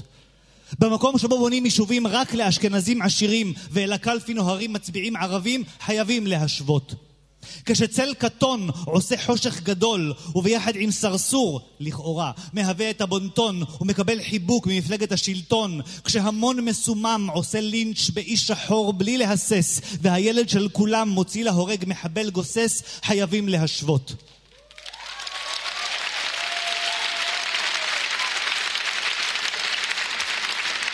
כשמשכתבים את ההיסטוריה ומשלהבים את ההיסטריה, מתעלמים מן העתיד ולא לומדים מן העבר. כשיש בית"ר, כל דאלים גבר, יש סמוטריץ', יש מרזל ועוד עץ נעקר, עוד שעל, עוד רגב של חול, ימין ושמאל, הפרד ומשול, עוד שכול ושכול ושכול ושכול. כשאין כיבוש אך יש מחסום, אין נכבה, יש אטום, אין היטלר, יש מופתי, שואה בלילה, שואה ביום, לרכוש צוללות, לנטוש ניצולים, הומופוביה, קסנופוביה, גירוש פליטים, ואם מרוב עצים כבר לא רואים את העשבים השוטים שצועקים מוות לערבים ערבים, ואז שורפים ילד קטן בחיים, חייבים, אבל חייבים להשוות. תודה רבה. יוסי צברי! הנשלטים, פעם אחרונה בשבילכם לערב זה. שלוש, שתיים, אחד, בבקשה תהיו ראשונים, בבקשה תהיו ראשונים. לא, אין סיכוי כזה. יש לנו... כן, אנחנו ממתינים לכם. יש לנו... עשר, אחד עשרה, שתים עשרה, שמונה עשרה ושתים עשרה נוסף! פנטסטיק. למשורר הלל, הנקודות לעזאזל. להקת פנחס ובניו!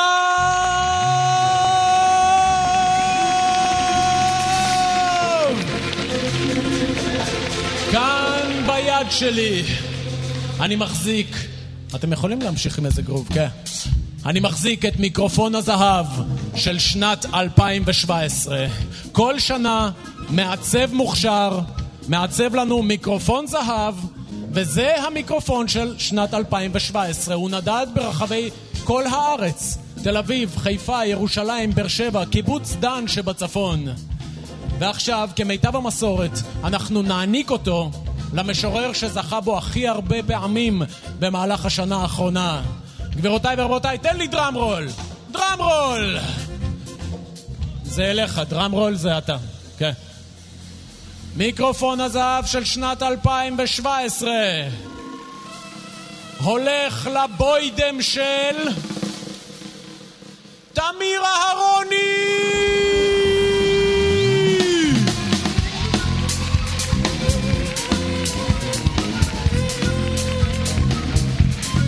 תודה. תודה רבה לנוגה גולן המופלאה שעיצבה את המיקרופון הזה. ועכשיו, חדי העין מביניכם ודאי שמו לב שאני לובש מעיל שלא לבשתי קודם, וזאת רק בכדי להציג בפניכם את מיקרופון הזהב של שנת 2018. תן לי דראם רול! תן לי דראם רול כמו שלא נתת דראם רול בחייך! כן, הנה זה בא! אתם מוכנים? הנה זה בא! גבירותיי ורבותיי, מיקרופון הזהב! Yeah! motherfuckers! alright! חברים,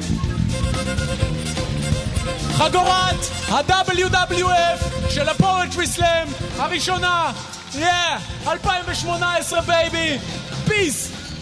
עיצב אותה איתי שחיגר שהוא תותח. תודה רבה איתי שחיגר המלך. אז uh, בקרוב אנחנו נגלה מי הראשון או הראשונה שתזכה לענוד את המיקרופון הזה לשנה.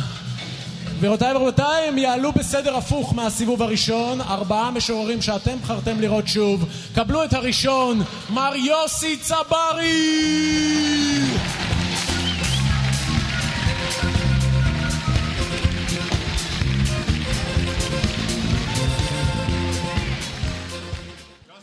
שיר אהבה למתן חודורוב.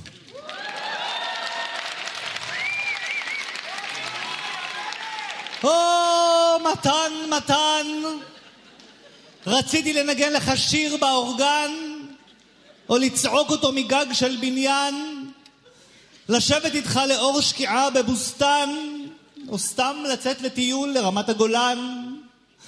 אני מפנטז עלינו מטפסים במעלה היהודיה, אתה מתנשף, קצת מזיע, דורש במפגיע לעצור ומתריע שאתה עומד להתעלף אם לא נרגיע. וכשננוח בצד הדרך היפהפייה, נזכר איך הכרנו, בסופר פארם, סניף אלנבי העלייה. אתה כהרגלך בחליפה, אני בגופייה, שריריי המסורגים אל מול בטנך הרפויה. כשמבטנו נפגשו לשבריר של שנייה, חיפשת תה להרזייה. אני חיפשתי מטליות לחות, ותהיתי בקול רם למה הן נדבקות, ומדוע היצרן מתעקש להקשות על כלל ציבור הלקוחות כשהחלטת שם ואז שזאת פשוט חובה לעשות על זה כתבה. כל כך התחרמנתי מהמחשבה לשמוע אותך מדבר על עלויות הייצור ועל הפגיעה בייעור ועל איך שאתה סבור שזה ממש חמור שבהודו או דארפור הן זולות לאין שיעור כשלפתע התחלת ללהג על קרנות גידור ועל רשימות שימור ועל איך שהשקעה באג"ח היא בעצם הימור כשקטעתי אותך רגע! מה קשור? או אז מלמלת בפנים סמוקות שעינך צדה אותי כבר ליד הקופות, ושרק חיפשת דרך לפנות ולהזמין אותי לצאת לשתות. כך נעלה זיכרונות עד שתרגיש כשיר להמשיך לעלות מבלי לחרחר כמו חזיר יבלות. אחר כך נזכור לנו צימר כפרי, נשב בגזוזתרה עם אבטיח טרי, שם אל מול הנוף הציורי תשלח בי מבט ממזרי, תביט לי עמוק בעיניים ותלחש מהי ריבית הפריים.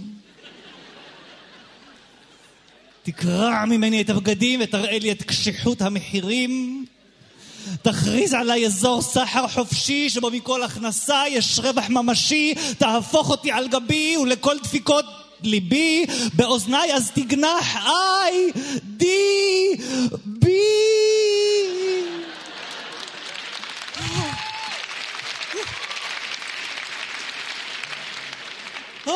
מתן.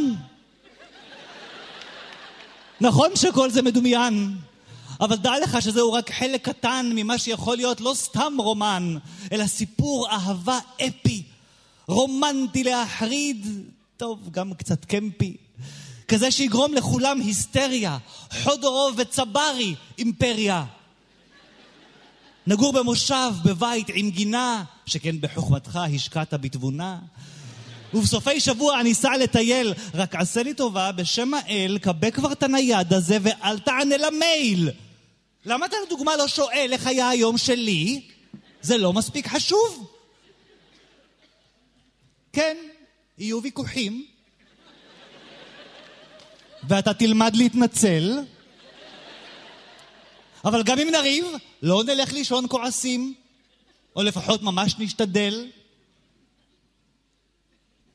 כי מה אכפת לי מההיחלשות של בנק ישראל?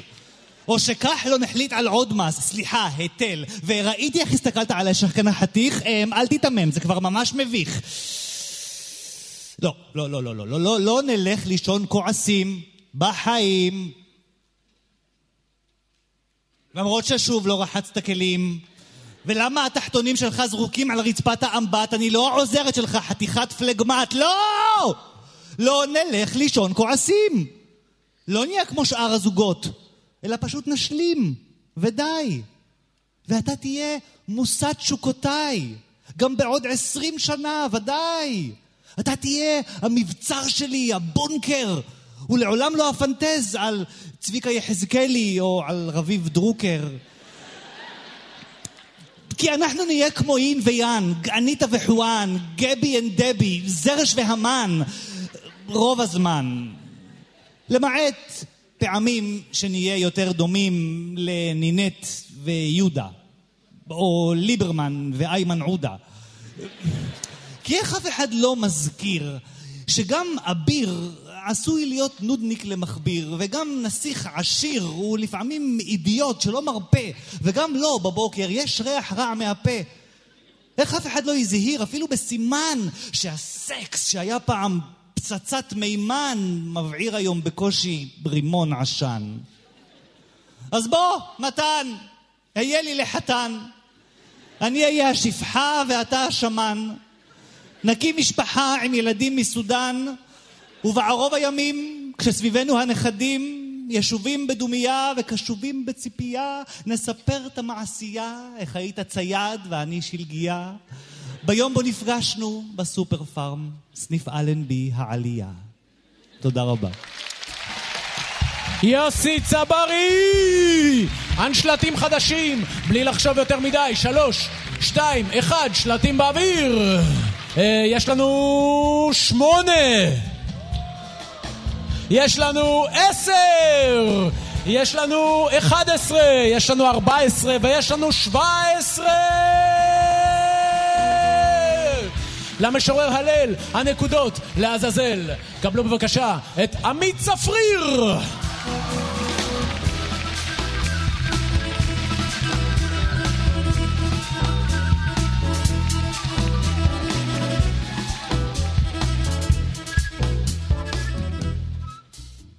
אנחנו נוסעות על הציר הקבוע שלנו. את, כרגיל, נוהגת. אני חושבת שאת נהדרת.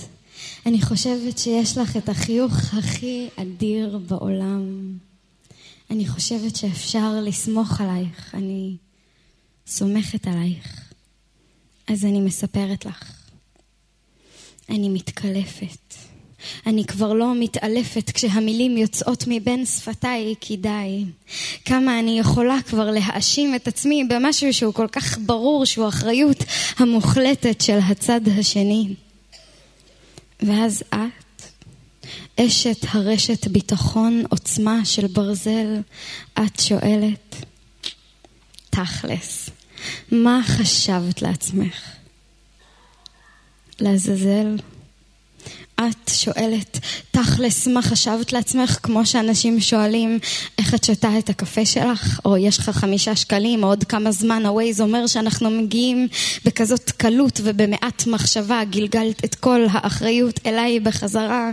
אני מתקפלת, קצת מתבזה, שותקת, חושבת כל הנסיעה על התשובה. חשבתי שיהיה סבבה. חישבתי שהבית שלו ממש קרוב לתחנת אוטובוס והבית של רון הוא איזה חצי שעה. חשבתי, יאללה.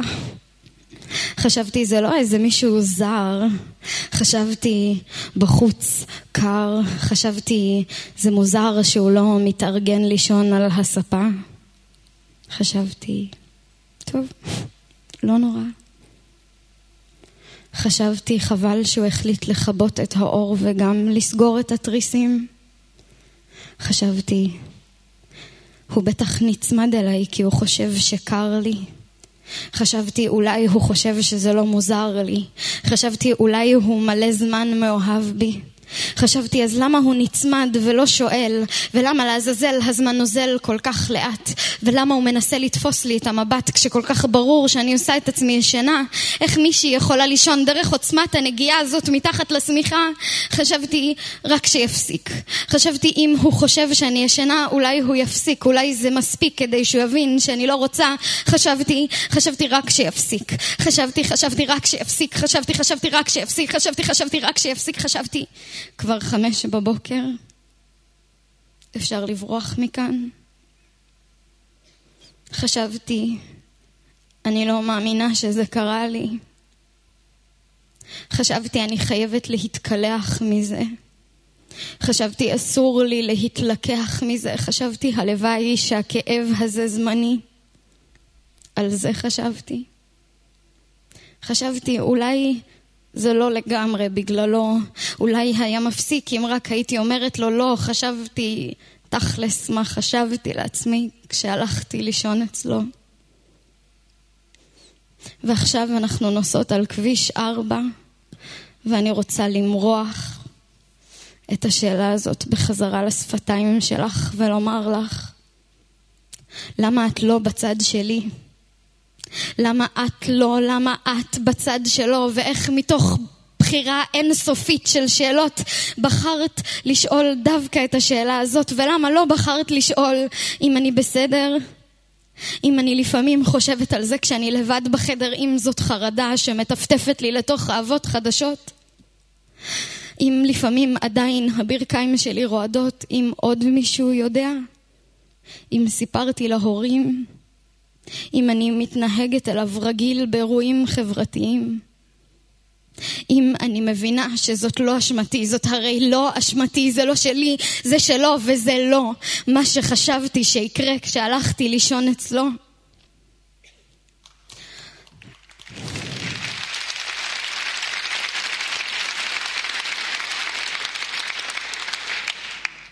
אבל לא עניתי את כל אלה, כי לא באמת שאלת. שניות אחרי שירקת את כל האשמה אליי, כבר השארת את המבט לשמשה ולכביש, והתבוססנו כל אחת בשתיקה שלה. בראשי אני חוזרת על השאלה. עד היום מנסה להבין, היו כל כך הרבה אפשרויות. למה דווקא את הזאת מכל השאלות? עמית צפריר! אנשלטים, בלי לחשוב יותר מדי. שלוש, שתיים, אחד, שלטים באוויר. יש לנו 12, יש לנו 13, יש לנו 14, 15 ו-18! למשוררת הלל, הנקודות לעזאזל. או, יס! תעלה ותבוא, סליחה, יעלה ויבוא, קבלו את נועם לביא!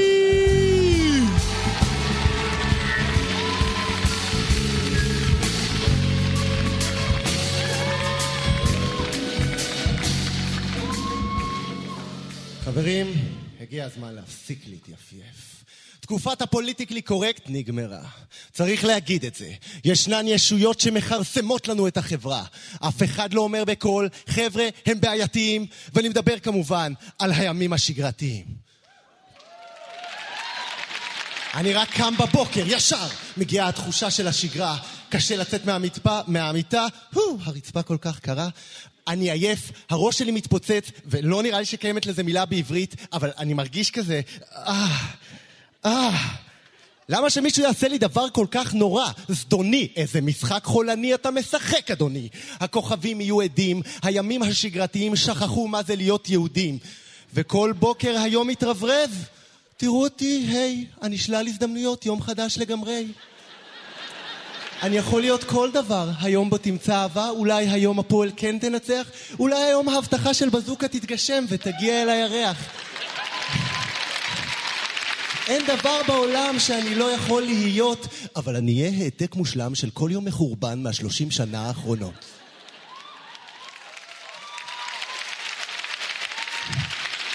עכשיו, בדרך כלל אני שמאלני יפה נפש, כל סכסוך אפשר לפתור עם משוחחים. אולי נשמע גם את הצד של השגרה, בוא ניתן לה שטחים. אבל כאן אין עם מי לדבר, ולכן אני אומר, צריך לפתוח במלחמה נגד השגרה. זו מלחמת אין ברירה, לטאטא אותה מכאן בלי להשתמש ביאה. במלחמה הזו, מבחינתי, תאנסו גויות טובות מראה, אבל חכו. לפני שאתם ממהרים במרכזי קניות של ימים שגרתיים להתפוצץ, יש קאץ'. במלחמה הזו בנשק גרעיני אין טעם. כימי, ביולוגי, הם כל הפצצות? לא הפעם. תמונת הניצחון היא אתה, צועד בגאון ומחייך. גם אם זה שש בבוקר, יום ראשון, רק הרגשה טובה כזו פנימה, זה כאילו הורדת עכשיו הירושימה. אוקיי, אני רואה פה כמה פרצופים מבולבלים. תנו לי להסביר לכם את הכללים. אתה קם בבוקר, העייפות מנסה אותך לענות? שנה גישה. אתה הולך היום ליהנות.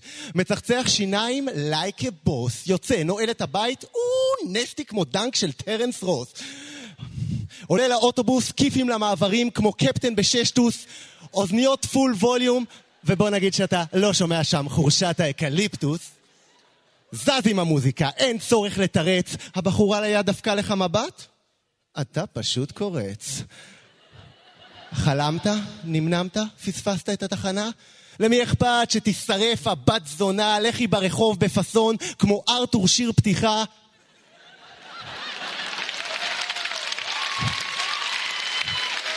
אל תתביישי, תני איזו קפיצת שמחה. נכנס לעבודה, פיסט במב לכולם, קורא ומשיב על מיילים, עינה על העולם.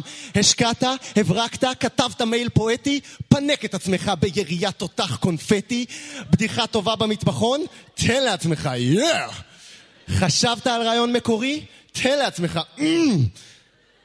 אבל אז אחר כך, חשבת על רעיון אפילו עוד יותר מקורי.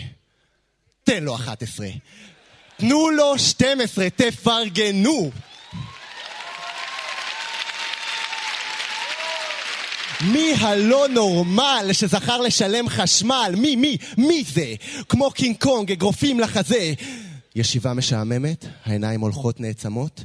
בתוך הראש שלך, הו, הו, את שומעת נהמות. קמה מהכיסא, יואו, step aside, אדון מנכ"ל. זורקת כמה מילים של צעירים, מקבלת תשומת לב. קל. חברים, אני רוצה שכל מי שב-20 דקות האחרונות היה מעדיף שכריש ייתן בו ביס, מר מנכ"ל, no this. Listen to this. חברים, הימים על עצמם חוזרים, עושים שוב ושוב את אותם הדברים. החיים מורכבים משרשרת פעולות לא כיפיות עד שאת הפירות קוצרים. אבל אם אתם חושבים שמכמה מטלות משמימות או רצף ימים שגרתיים אני אשבר, אוותר, אכנס למשבר, אז כדאי לכם למצוא בן זונה אחר, כי אני כאן כדי להישאר.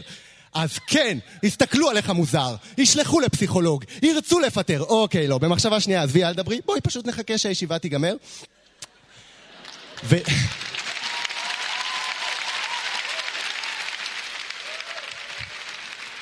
ולפעמים מנסים לדכדך הארדקור, אבל דווקא אז חשוב לזכור, כשהמערכת מועכת, שלכת בכל מקום שאת הולכת, תקוע בפקק, הפלאפון נדפק, החיים שלך תקועים, לא משנה כמה control alt delete אתה לוחץ, fuck! גשם זלעפות, הרוח פירקה את המטריה לאלף חתיכות, עיניים מעצמן מתמלאות בדמעות. למה אני? מה עוד יכול לקרות? תשח את השפתיים, את הכתפיים תקפיץ, ותצרח.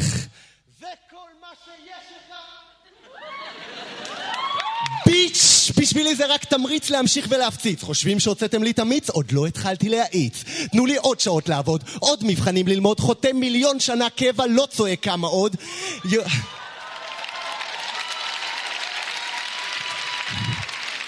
יוצא לאימון בחום של יולי, כשיורד שלג, נותן כיף לבולי, ממשיך בתנועה כמו על קצב הסמבה, טורף כל מכשול כמו היה במבה, לא נשבר לעולם, מנטליות של ממבה. כי בחיים רצים בין מטרה למטרה, גורמים לדרך להרגיש רע, ו...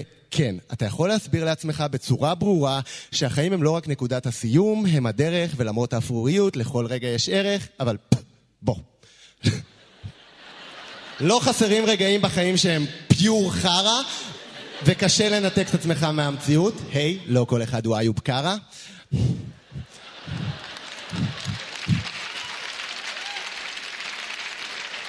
החיים הם לא ט"ו בשבט, אתה לא אילן, לא כל רגע מתוק כמו סילן, והמציאות היא הבת זונה המסריחה מכולן.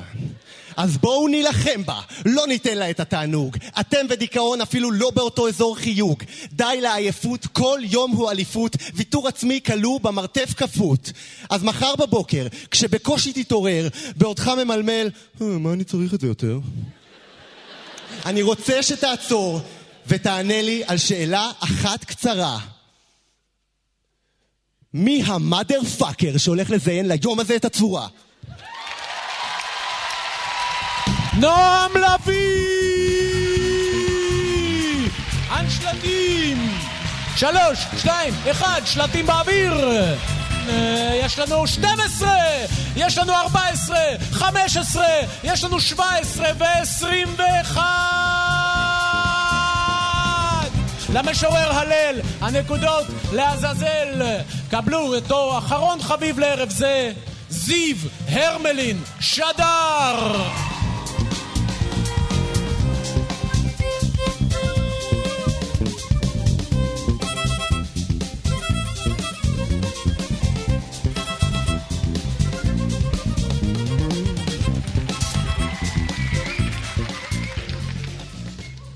שוב שלום.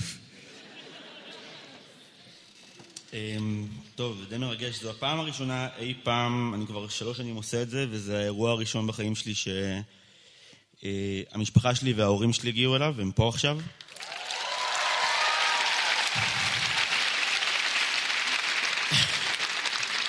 אמ, והדבר הבא שאני הולך לעשות הוא טעות טקטית מאוד חמורה. אבל אני אעשה אותו בכל זאת. אני מנחה בני נוער לאחרונה, ואני תמיד אומר להם שלא יתנצלו. אוקיי, תירגעו, בסדר, אתם פה, יופי. אני תמיד אומר להם ש, שלא יתנצלו לפני שהם עושים דברים, ועם זאת אני מפר את החינוך שלי ברגעים אלה. אמ, סליחה. אמא, אבא. נולדתי ב-1991 בקיבוץ רמת דוד שבעמק יזרעאל. ל... לאימא גילי ולאבא שחר. הם היו שילוב מוצלח כי גילי פירושו השמחה שלי, ושחר הוא הרגע המכונן לפני עלייתה של השמש, ההורים שלי, השמחה והזריחה. ושילובם יחד הוביל השם זיו, שהרי זיו קרני השמש הוא ורק הוא שמחת השמיים אל מול יופיו של האור. להורים שלי היו המון ציפיות ממני עם השם הזה. ולמרות שכל ילד מורד בשם שניתן לו, לי אף פעם לא היה את האופציה. וזה כי השם שלי מרד בי קודם. אם זיו קשור לאורה של השמש, הרי שדווקא האות ו' שבסופו מתחברת ליתר הכוכבים אשר הסתדרו באופן מושלם, כך שלא משנה איך תכתבו, תמיד השם שלי יהפוך לזין.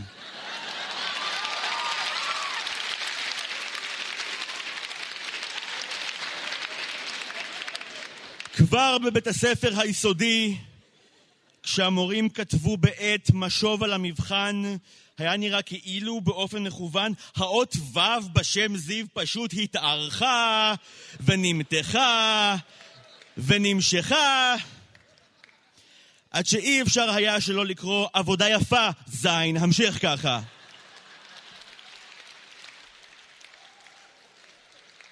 ומילא כתב יד, אבל גם בסמארטפונים ומחשבים, כשכותבים על מקלדות, האותיות ו' ונ' סופי תמיד צמודות זו לזו.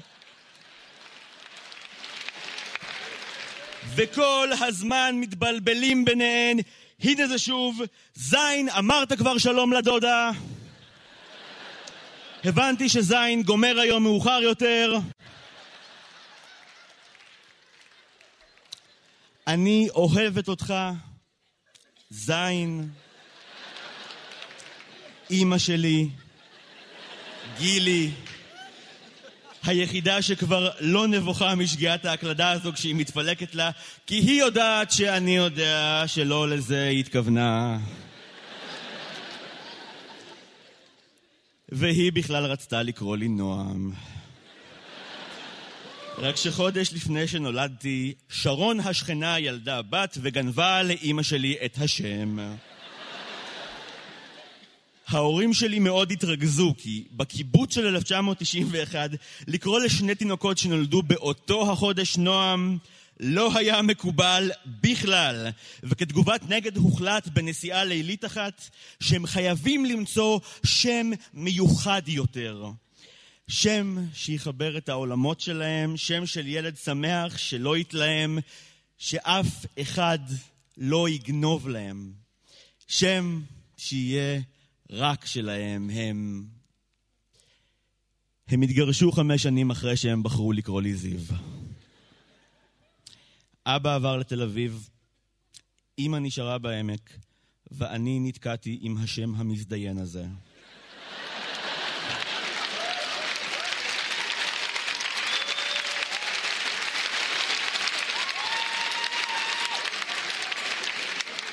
לפעמים אני תוהה אם דברים היו מתגלגלים אחרת אם היו קוראים לי נועם, או לחילופין אם באמת היו קוראים לי זין, וזיו היה שגיאת ההקלדה. אם היה לי שם אחר, ההורים שלי היו עושים עוד ילדים יחד, או שאני הייתי נשאר ההוכחה הגנטית היחידה לכך שפעם הייתה אהבה, והיה קיבוץ, והשמיים שמחו לרגל בואו של האור.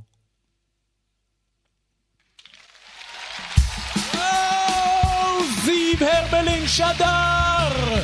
הנשלטים, פעם אחרונה לערב זה, שלוש, שתיים, אחד, שלטים באוויר. יש לנו, כן, כן, כן, יש לנו 12, יש לנו 13, יש לנו 15, 17 ו-18! יפה מאוד, אז uh, בזמן שמחשבים שם את כל המספרים הלא משמעותיים האלה, אני רוצה לומר uh, כמה תודות ואני מבקש שתעשו כאילו אכפת לכם, בסדר? תודה רבה לארי קשת ואביתר לארי ולכל צוות תיאטרון האינקובטור המופלא! תודה רבה לקרן ברכה, לעיריית ירושלים ומשרד התרבות! תודה רבה לשרון ולכל צוות האופרה. איפה אתם? ביקשתי, ביקשתי. חברים, אנשים עבדו פה קשה.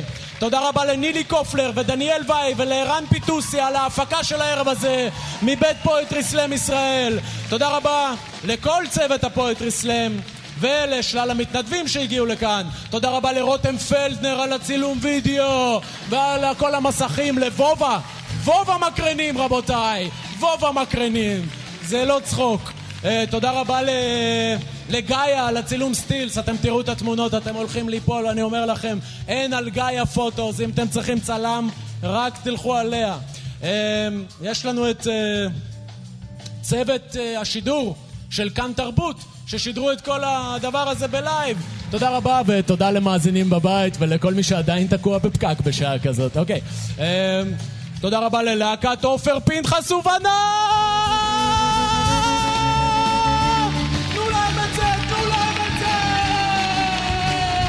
וחפשו הופעות שלהם, הם מטורפים. זה רק חצי הרכב, חבר'ה. חצי הרכב. אוקיי, אה, תודה רבה לכל המשוררים והמשוררות שהיו כאן היום. תודה רבה לכם. אני ארי קבר, ומאוד שמחתי להנחות את הערב הזה. תודה רבה, תודה רבה, תודה רבה. ועכשיו, איפה הכובע? דניאל וייל. המפיקה בפועל של כל הסיפור הזה, בלעדיה הכל היה קורס. אכן כך. בכובע הזה, חברים, יש שלושה שמות. אני אוהב את הדרמה, יודע. יש שלושה שמות אה, שאתם בחרתם כמשוררים ראויים לייצג את סצנת ה poetry slam הישראלית ב grand slam בפארי. ועכשיו אנחנו, כמיטב המסורת, ניתן לאלוהי ה slam להחליט את ההחלטה האחרונה. אני צריך מתנדב. אל דאגה, לא אפגע בך. בואי.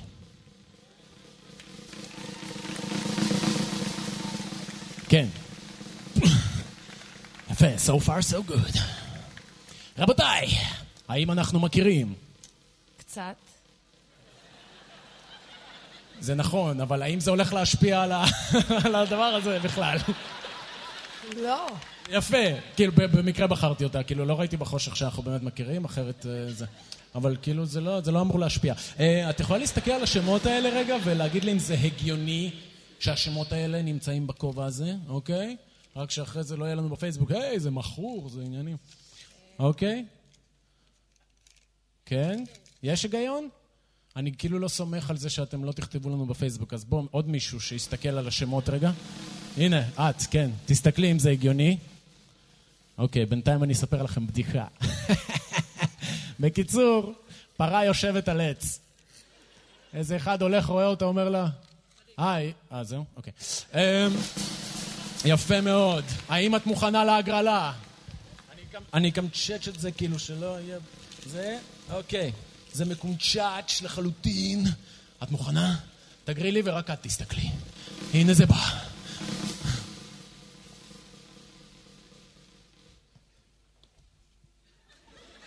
התאמנתי על זה קודם. אוקיי, יש לך את זה? אוקיי. אני עומד להכריז עכשיו, את איתי? עומד להכריז על ה... את כל ההכרזות, אני אעשה בילדאפ. את צורחת השם למיקרופון. כן, אוקיי, הם יהיו כבר כולם חמים, ואת פום ופרח. אוקיי, יהיה טירוף, חברים. טירוף. גבירותיי ורבותיי, תן לי דרמרול. גבירותיי ורבותיי, האיש או האישה שזוכים בתואר מלך הפואטרי סלאם של ישראל לשנת 2017, האיש או האישה שיאלצו להיאבק איתי עד זוב דם על חגורת מיקרופון הזהב, האיש או האישה שיטוסו לפריז לייצג אותנו ב grand slam העולמי. והיה עוד איזה תואר. עוד איזה משהו כזה... אה, וכמובן, הפרס הגדול ביותר, תודה. הפרס, הפרס הגדול ביותר, האיש או האישה שיזכו בזכות המילה האחרונה לערב זה. כל מילה ראויה להיות המילה האחרונה. שאחרי המילה האחרונה, אגב, אנחנו, אף אחד לא יאמר יותר שום דבר, אנחנו פשוט נקום ונצא. ונחשוב על מה שעשינו. אפשר להגיע לאפטר פארטי, מי שיודע את הכתובת. אוקיי. את מוכנה לזה? אני מתכבד להזמין לבמה! את מוכנה? אני לא רואה אותך מוכנה, את מוכנה! קבלו את... עמית צפריר! עמית צפריר!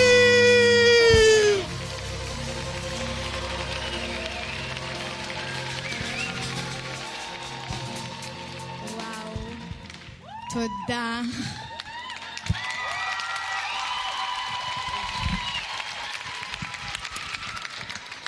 וואי, תודה, תודה. תודה למשפחה שלי ולחבר שלי שסבלו אותי בתקופה הזאת, ולכל החברים שלי ולספורקי נוער, וזהו, אני אוהבת אתכם, ותודה. אוקיי. אמ, אני מסתכלת לך עמוק בעיניים וחושבת, וואו, הריסים שלך מה זה צפופים? מעניין כמה מסקרה אני הייתי צריכה לשים כדי שהריסים שלי ראו ככה. סליחה. מסתכלת לך עמוק בעיניים שהן חומות, כהות כמו... אני רוצה לומר שוקולד מריר, אבל אני לא אוהבת שוקולד מריר. אני רוצה להגיד משהו שאני אוהבת, אבל זה בעיה, כי חום זה צבע גרוע מהאייטיז, ואין שום דבר שאני אוהבת בצבע חום, חוץ מ... לא יודעת, היה את המטבח של סבתא שלי ברעננה. שם למדתי להכין חביתה, והיא הסבירה לי מה זה פחמימה. מה? אופס. בטעות בהיתי בך במשך איזה שעה שלמה, או אולי חמש דקות. לפעמים קשה לי להבדיל בין השניים. מצחיק שדקה שלך היא 60 שניות, ודקה שלי היא לפעמים שעתיים. לאהוב אותך כשיש לי בעיות קשב וריכוז זה מתסכל, ולא רק אותך, כי לפעמים אני מסתכלת עליך, אתה מסתכל עליי בחזרה, אני דרוכה, כי אני יודעת שעכשיו אתה אומר לי משהו ממש חשוב, ועדיין אני צריכה שתחזור על זה רגע. שוב. וזה מעצבן, נגיד, אני לא יודעת למה אני לא זוכרת מה אכלתי לארוחת בוקר, או אם בכלל צחצחתי שיניים, ועדיין אני זוכרת מונולוגים שלמים של האנטומיה של גרי עונה שתיים. The difference between you and that other guy is 17 seconds.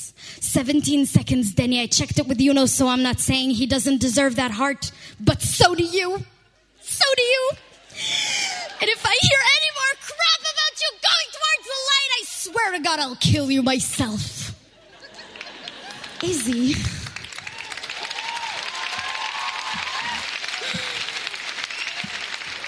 לפעמים גם ממש קשה לי להתרכז במסיבות. אני יודעת מה כבר יש להתרכז במסיבות, אבל נגיד בפורים, מרוב אנשים ותחפושות וניחושים ותשבחות, בכלל לא שמעתי את המוזיקה. כאילו, רוב הזמן הייתי כזה, מה קורה שם? מה קורה שם? מה קורה שם? מה קורה שם? זה היה ממש לא כיף. הזמן היחיד ששמעתי בכלל צלילים היה כשחיבקת אותי. וזה מזכיר לי שאני אוהבת מקומות קטנים וסגורים. אני לא אוהבת מקומות גדולים וסגורים. נגיד הר הצופים. אפשר ללכת במקום הזה fucking חמש שנים, רק בגלל זה לא הלכתי ללמוד אנתרופולוגיה. איפה הייתי? אוקיי, חיבוקים. זה מה שאני אוהבת אצלך. אתה לפעמים כמו הריטלין שלי, משתיק את המחשבות, שם על mute את כל הקולות, אבל uh, לפעמים לא. נגיד פעם אחת כשהושבת אותי לשמוע שיר של ג'נסיס באורך 20 דקות. לא רצית שאני אצייר תוך כדי, או שאני אשים לעצמי לק, שאני אשב ואקשיב רק למהלכים ההרמוניים המורכבים. לא יודעת. ישבתי שם עשרים דקות, בעיקר הרגשתי שאני משתגעת, אין לי מושג מה אני שומעת. יש לי בעיה בחיי, באמת.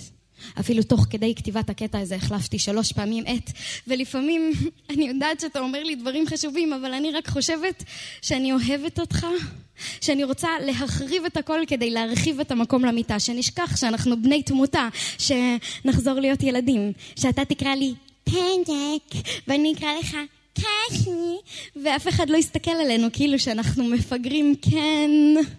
זה יהיה מדהים. אם נחריב את הכל, אני אוכל להגיד שאני אוהבת את הפנים שלך כשאתה חושב, ואת זה שאתה מדבר לעצמך בקול, ואתה אף פעם לא תצטרך לשאול אם אני מקשיבה, כי החרבנו את הכל, אז אני אוכל להתרכז אך ורק בך.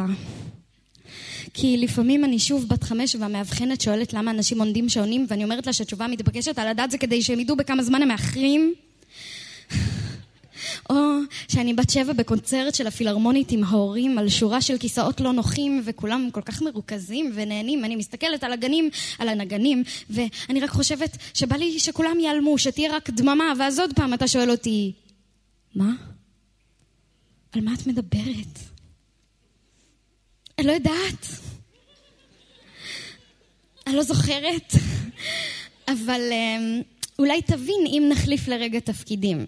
אני אהיה פסנתרן מחונן שיכול לשבת חמש שעות בלי למצמץ בכלל, ואתה תהיה אסטרונאוט מרחק שנות אור ששט בחלל, ואני אנסה לדבר איתך דרך שתי כוסות עם חוט, או לצעוק לך דרך תעלת ניקוז, ואתה תגיד בחזרה שאתה אוהב אותי, פשוט יש לך בעיות קשב וריכוז. ואז אני אגיד לך בסבלנות זהירה. ממש כמו שאתה אומר לי. הכל בסדר, קצקי. אני אוהב אותך בחזרה. תודה.